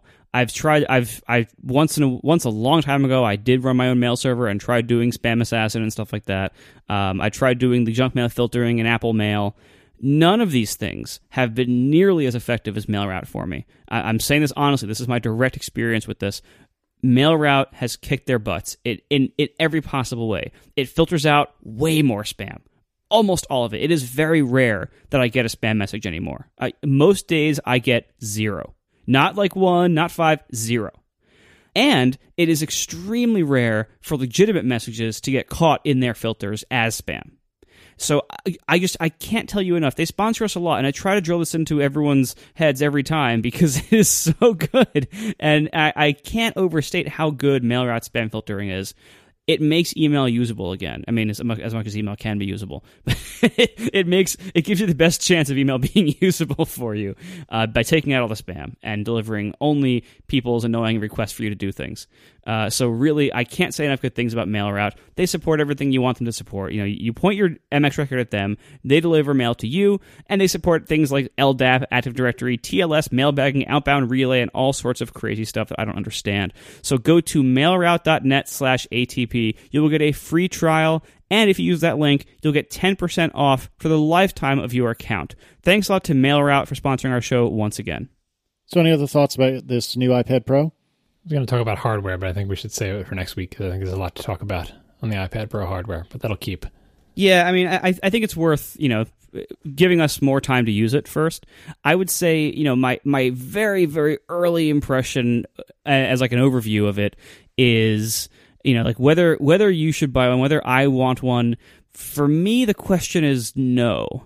Uh, Tiff, I think, will probably keep this, although even she's a little bit unsure right now because it is so big and the software is so not taking advantage of it yet. Uh, these things will change over time. You know, I mean, the bigness won't, but you know, over time, software will take more advantage of it. I would say if you're not in a huge hurry, getting next year's is probably going to be a, a bigger improvement than most single year improvements would be for these things, simply because not only will the hardware probably be a little bit better, maybe it'll add some cool stuff like Force Touch and better Touch ID. Uh, but the bigger thing is, I think we need a year for both Apple and third party developers to write good software for this thing because it isn't there yet. And there's some right now, but it's it's going to be a while, and it's going it's going to be a while before everybody can actually afford to take advantage of it. Um, so uh, the the only exception I would make to that would be if you are already a heavy iPad user, somebody like Federico Viticci, if you already are able to do a ton of your work or all of your work on an iPad, and you already are doing things like using third-party keyboards with it and doing multitasking and you know you need more screen space. If you if you already are using styluses to do artistic work or note-taking or annotations so if you if you are already an iPad power user then by all means consider this now. But if if the if things about the iPad have prevented you from getting into it as a serious productivity device for your work, I don't think this will change that. At least not yet. And maybe down the road it will once the software gets there, but I don't think it's going to be there for a, for a little while. And hopefully by next year they'll have the uh, the iPad Air size device with a pen. That would be something. Yeah, yeah, and that uh, that could change everything. I mean, right now, if you want this awesome pencil input, you have to get the giant iPad. And so, like for me, if I were to ever get into pencil stuff, I would much rather have the iPad Air sized one. You start doing art snacks with Tiff. But that, you don't need an iPad. They send you actual like paintbrushes and stuff. I know, but the equivalent of like just having a small task that someone else sends you to do to draw something for the day, you know? I'd rather just play Pictionary. Yeah. No, actually, I I actually I, I have kind of a fun idea for a game that I might want to do, but it would require the pencil, and it would also require me to develop a game. So I think this is unlikely, but that's that's the only thing I could really see doing on it, and that's probably not going to happen. Combination of flight control and worms. Go. Sounds kind of fun, actually. No, but uh, you, you you actually found two games that I've played to I name. was saying you would draw the paths that the, the projectiles take, and the other person could set up barriers, and you'd have to quickly draw between them. It- it- The game writes itself. wow. Thanks a lot to our three sponsors this week Casper, Lynda.com, and MailRoute. And we will see you next week. The game probably already exists too. Oh, I'm sure there's like 10 of them. At least. Now the show is over. They didn't even mean to begin. Cause it was accidental. Oh, it was accidental. John didn't do any research. Marco and Casey wouldn't let him. Cause it was accidental. Oh, it was accidental. And you can find the show notes at atp.fm. And if you're into Twitter, you can follow them at C A S E Y L I S S. So that's Casey Liss, M A R C O A R M E N T Marco Arment S I R A C U S A Syracuse. Uh, It's accidental. Accidental. They didn't mean to. Accidental. Accidental. Tech podcast so long. So, in other news, I got my car back a couple hours ago. Is it still white? It's still white. The fender is repaired. All is right in the world once again. I saw that picture of your car thing, and I really, I, and people were, were tweeting like, "Oh, if that happened to John's car, he would have burned it to the ground." People don't understand how much damage to my car I am both willing to tolerate and am forced to tolerate. I have so many things on my car that are worse than that thing that you just spent a thousand dollars to get repaired. And the reason I don't get them to repaired is because I know it will cost an obscenely amount of money, and I say, you know what, I'm just going to live with that giant white paint streak that was added to my car by someone who parked next to me the second week I got it. I'm just going to live with the huge gouge in my bumper from the person who re-entered me because my deductible won't cover it. It's like, just that's why I, I think about getting a nice car. I, I would just never be able to drive it. Like just the world, the world that I drive around in is just filled with too many hazards. I mean, hell, my my brand new car, I dented the rim of my fancy alloy wheels like in the first month that I got it from hitting a pothole. I had to get a new wheel for six hundred and fifty bucks. So I couldn't believe that you. This is the thing that only people in the South or people who live in the desert do. Is like, oh, I have a tiny ding to my car, my perfect car that is preserved if it's, as if it's in a museum because we have no weather to speak of and no humidity. Oh, well, you have the God, humidity this again? and it just oh, I don't know. How can you be spending a thousand dollars to repair a quarter size nick to your fender? Because it, it was down to the metal. And for me, it was a hundred bucks. Who cares? It was the size of a quarter. No, it, it was really obvious if you had seen it. Like, I know Oh, that obvi- picture was not that impressive, but I assure you it was obvious. A thousand dollars. It's so it's it's nine hundred dollars of Allstate's money and hundred dollars of my money. Who cares? Uh, your deductible is only a hundred dollars. yeah, That's pretty good. That's a fancy insurance. Yeah, I would I would have done it for that. I'm sure I probably am paying too much for said insurance, but nevertheless, um, no. The problem that you have, John, is that you drive in an area that doesn't believe in roads that make sense, roads that function, or drivers that know how to drive. They're not called manholes because they're good at driving. I agree. No, but the roads are my enemy. Other cars are my enemy, and and I swear more damage has been done to my car while parked than anything else. Because the parking garage at work has the spots. You know, when they paint the lines on the spots, they look like they're made for like motorcycles because they can fit more spots in the parking garage that way. And, and the Accord is not a big car. It's a full size car, but it's not humongous. And I swear, every time I park, I am making decisions about how many inches on either side I have to. You have to judge because you want, like, you have to think most people are driving are single drivers. So they're not going to open their passenger door. So I want to get closer. But what if the guy backs in? Then I got to figure out if he's a backing, if it's, if it's a Casey person, then his driver's side is on my side. So I have to, like, figure out where in, in between the lines I want to be just perfectly and then looking at the type of car if i'm parking between two cars how likely is this person to be one of those people who doesn't even look and just swings their car door open and jams it into mine anyway Everyone has their things they want to be perfect, and I, I, I admit I kind of did it with my mirror. That was my fault, where I clipped the mirror coming out of my garage, which is also sized for a motorcycle or a horse carriage or something. I got that repaired, but that wasn't a thousand dollars, and that damage was way more noticeable than your little nick. But all this Yeah, is to say that you are obviously uh, care very deeply about the particulars of how your car looks, and I would like to care very deeply about the, how my car looks, but I just cannot bear the amount of money it would take to do that, and time, frankly, to to keep bringing the car in to get fixed and everything. Yeah, well, one of them was the mechanical issue, which was a week, and then this was three days for the body issue. However, I'm not the only one who is uh, ogling white cars today, am I, Marco? I drove a white car. I wouldn't say I was ogling. Is it ogling? Ogling? But however you pronounce that, I wouldn't say I was doing that to it. It just so happened that the the test drivable model was white. Just like all of your cars just happen to be white when they fall into your lap and you buy them. Right. That's the yeah. I agree. I totally understand what you're going with here. I really do. anyway, so you so the whole family went for this test drive, though. Is that correct? Anyway, yeah. So uh, I ever since I test drove the uh, P85D last February, I think it was. Um, I was very impressed by it, uh, but I also at the time I, I said that the P85D is so fast.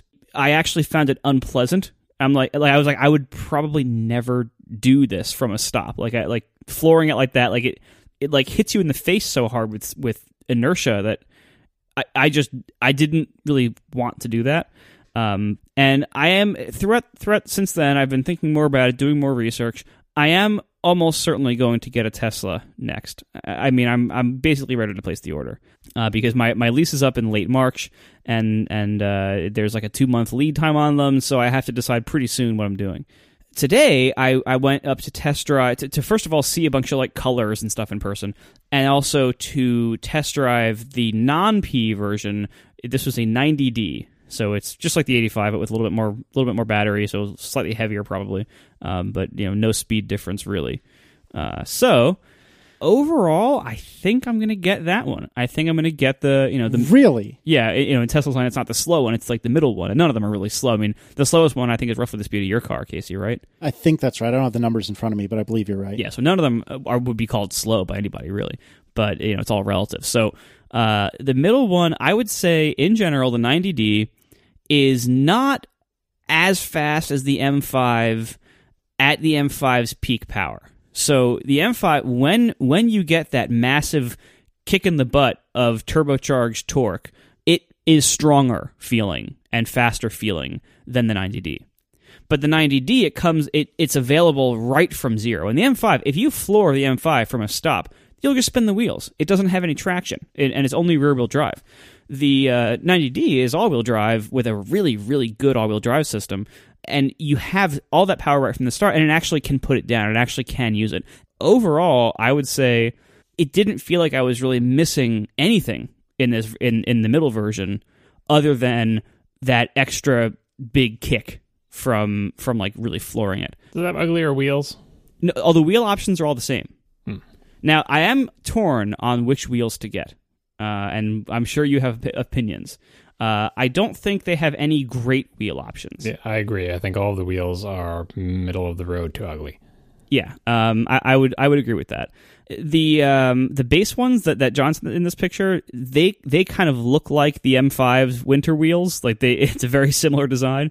It in person, it just it kind of looks cheap. Like they don't they don't look like premium quality wheels. Uh, none of them do really, but I think the I think the base model looks the least good of all of them. Uh, the the 19 inch Silver Cyclone is kind of the halfway point between everything. Now, the bigger ones do look substantially larger and more aggressive in person. And so the question is like, you know, how aggressive and sporty do you want your car to look? Also, I'm not quite sure I can pull off thin 21 inch wheels on New York roads, which are only marginally better than John's roads. Yeah, you're gonna dent. You're gonna dent the rims. You, you should test drive the 21s because like a, a lot of car makers are doing this now. Like offering you obscenely large wheels because they look cool and everything, but like they just turn the, the the wheels into rubber bands and you can't drive on real roads with that. Yeah, exactly. So I think I'm probably going to go with the 19 Silver Cyclone. So uh, yeah, that's probably what I'm going to do. Uh, the red looks really awesome in person. The black doesn't look as bad as I thought, so I'm kind of torn between those two. I th- leaning towards red. Otherwise, I'm pretty much sold. I, I think I'm I'm almost certainly going to do it. What does Tiff say about the color? We never hear what her color choices are. If if she were buying a car for herself, um, Be she- teal, I know. Yeah. yeah, yeah, the blue the blue is a very nice blue. Uh, I just don't care for blue cars for myself. Tiff Tiff really is is being very supportive of me getting the red um, because Of all, of all your midlife crises, a red car is like good. This is a good. Go with that one. yeah, exactly. You know, like like the the black is fine. Um, if I if I want to be subtle, to be mostly subtle, or, or to maximize the subtlety of, of this car, uh, the black would be the right approach uh, to that. But I've been getting black cars for so long. I think I'm ready for something for something different. Unlike Casey, who always, always gets white. So should we start reading the manual for you now? Yes, yes. Casey will just download PDF. Yep. Uh, I'll send it to you as soon as I find it.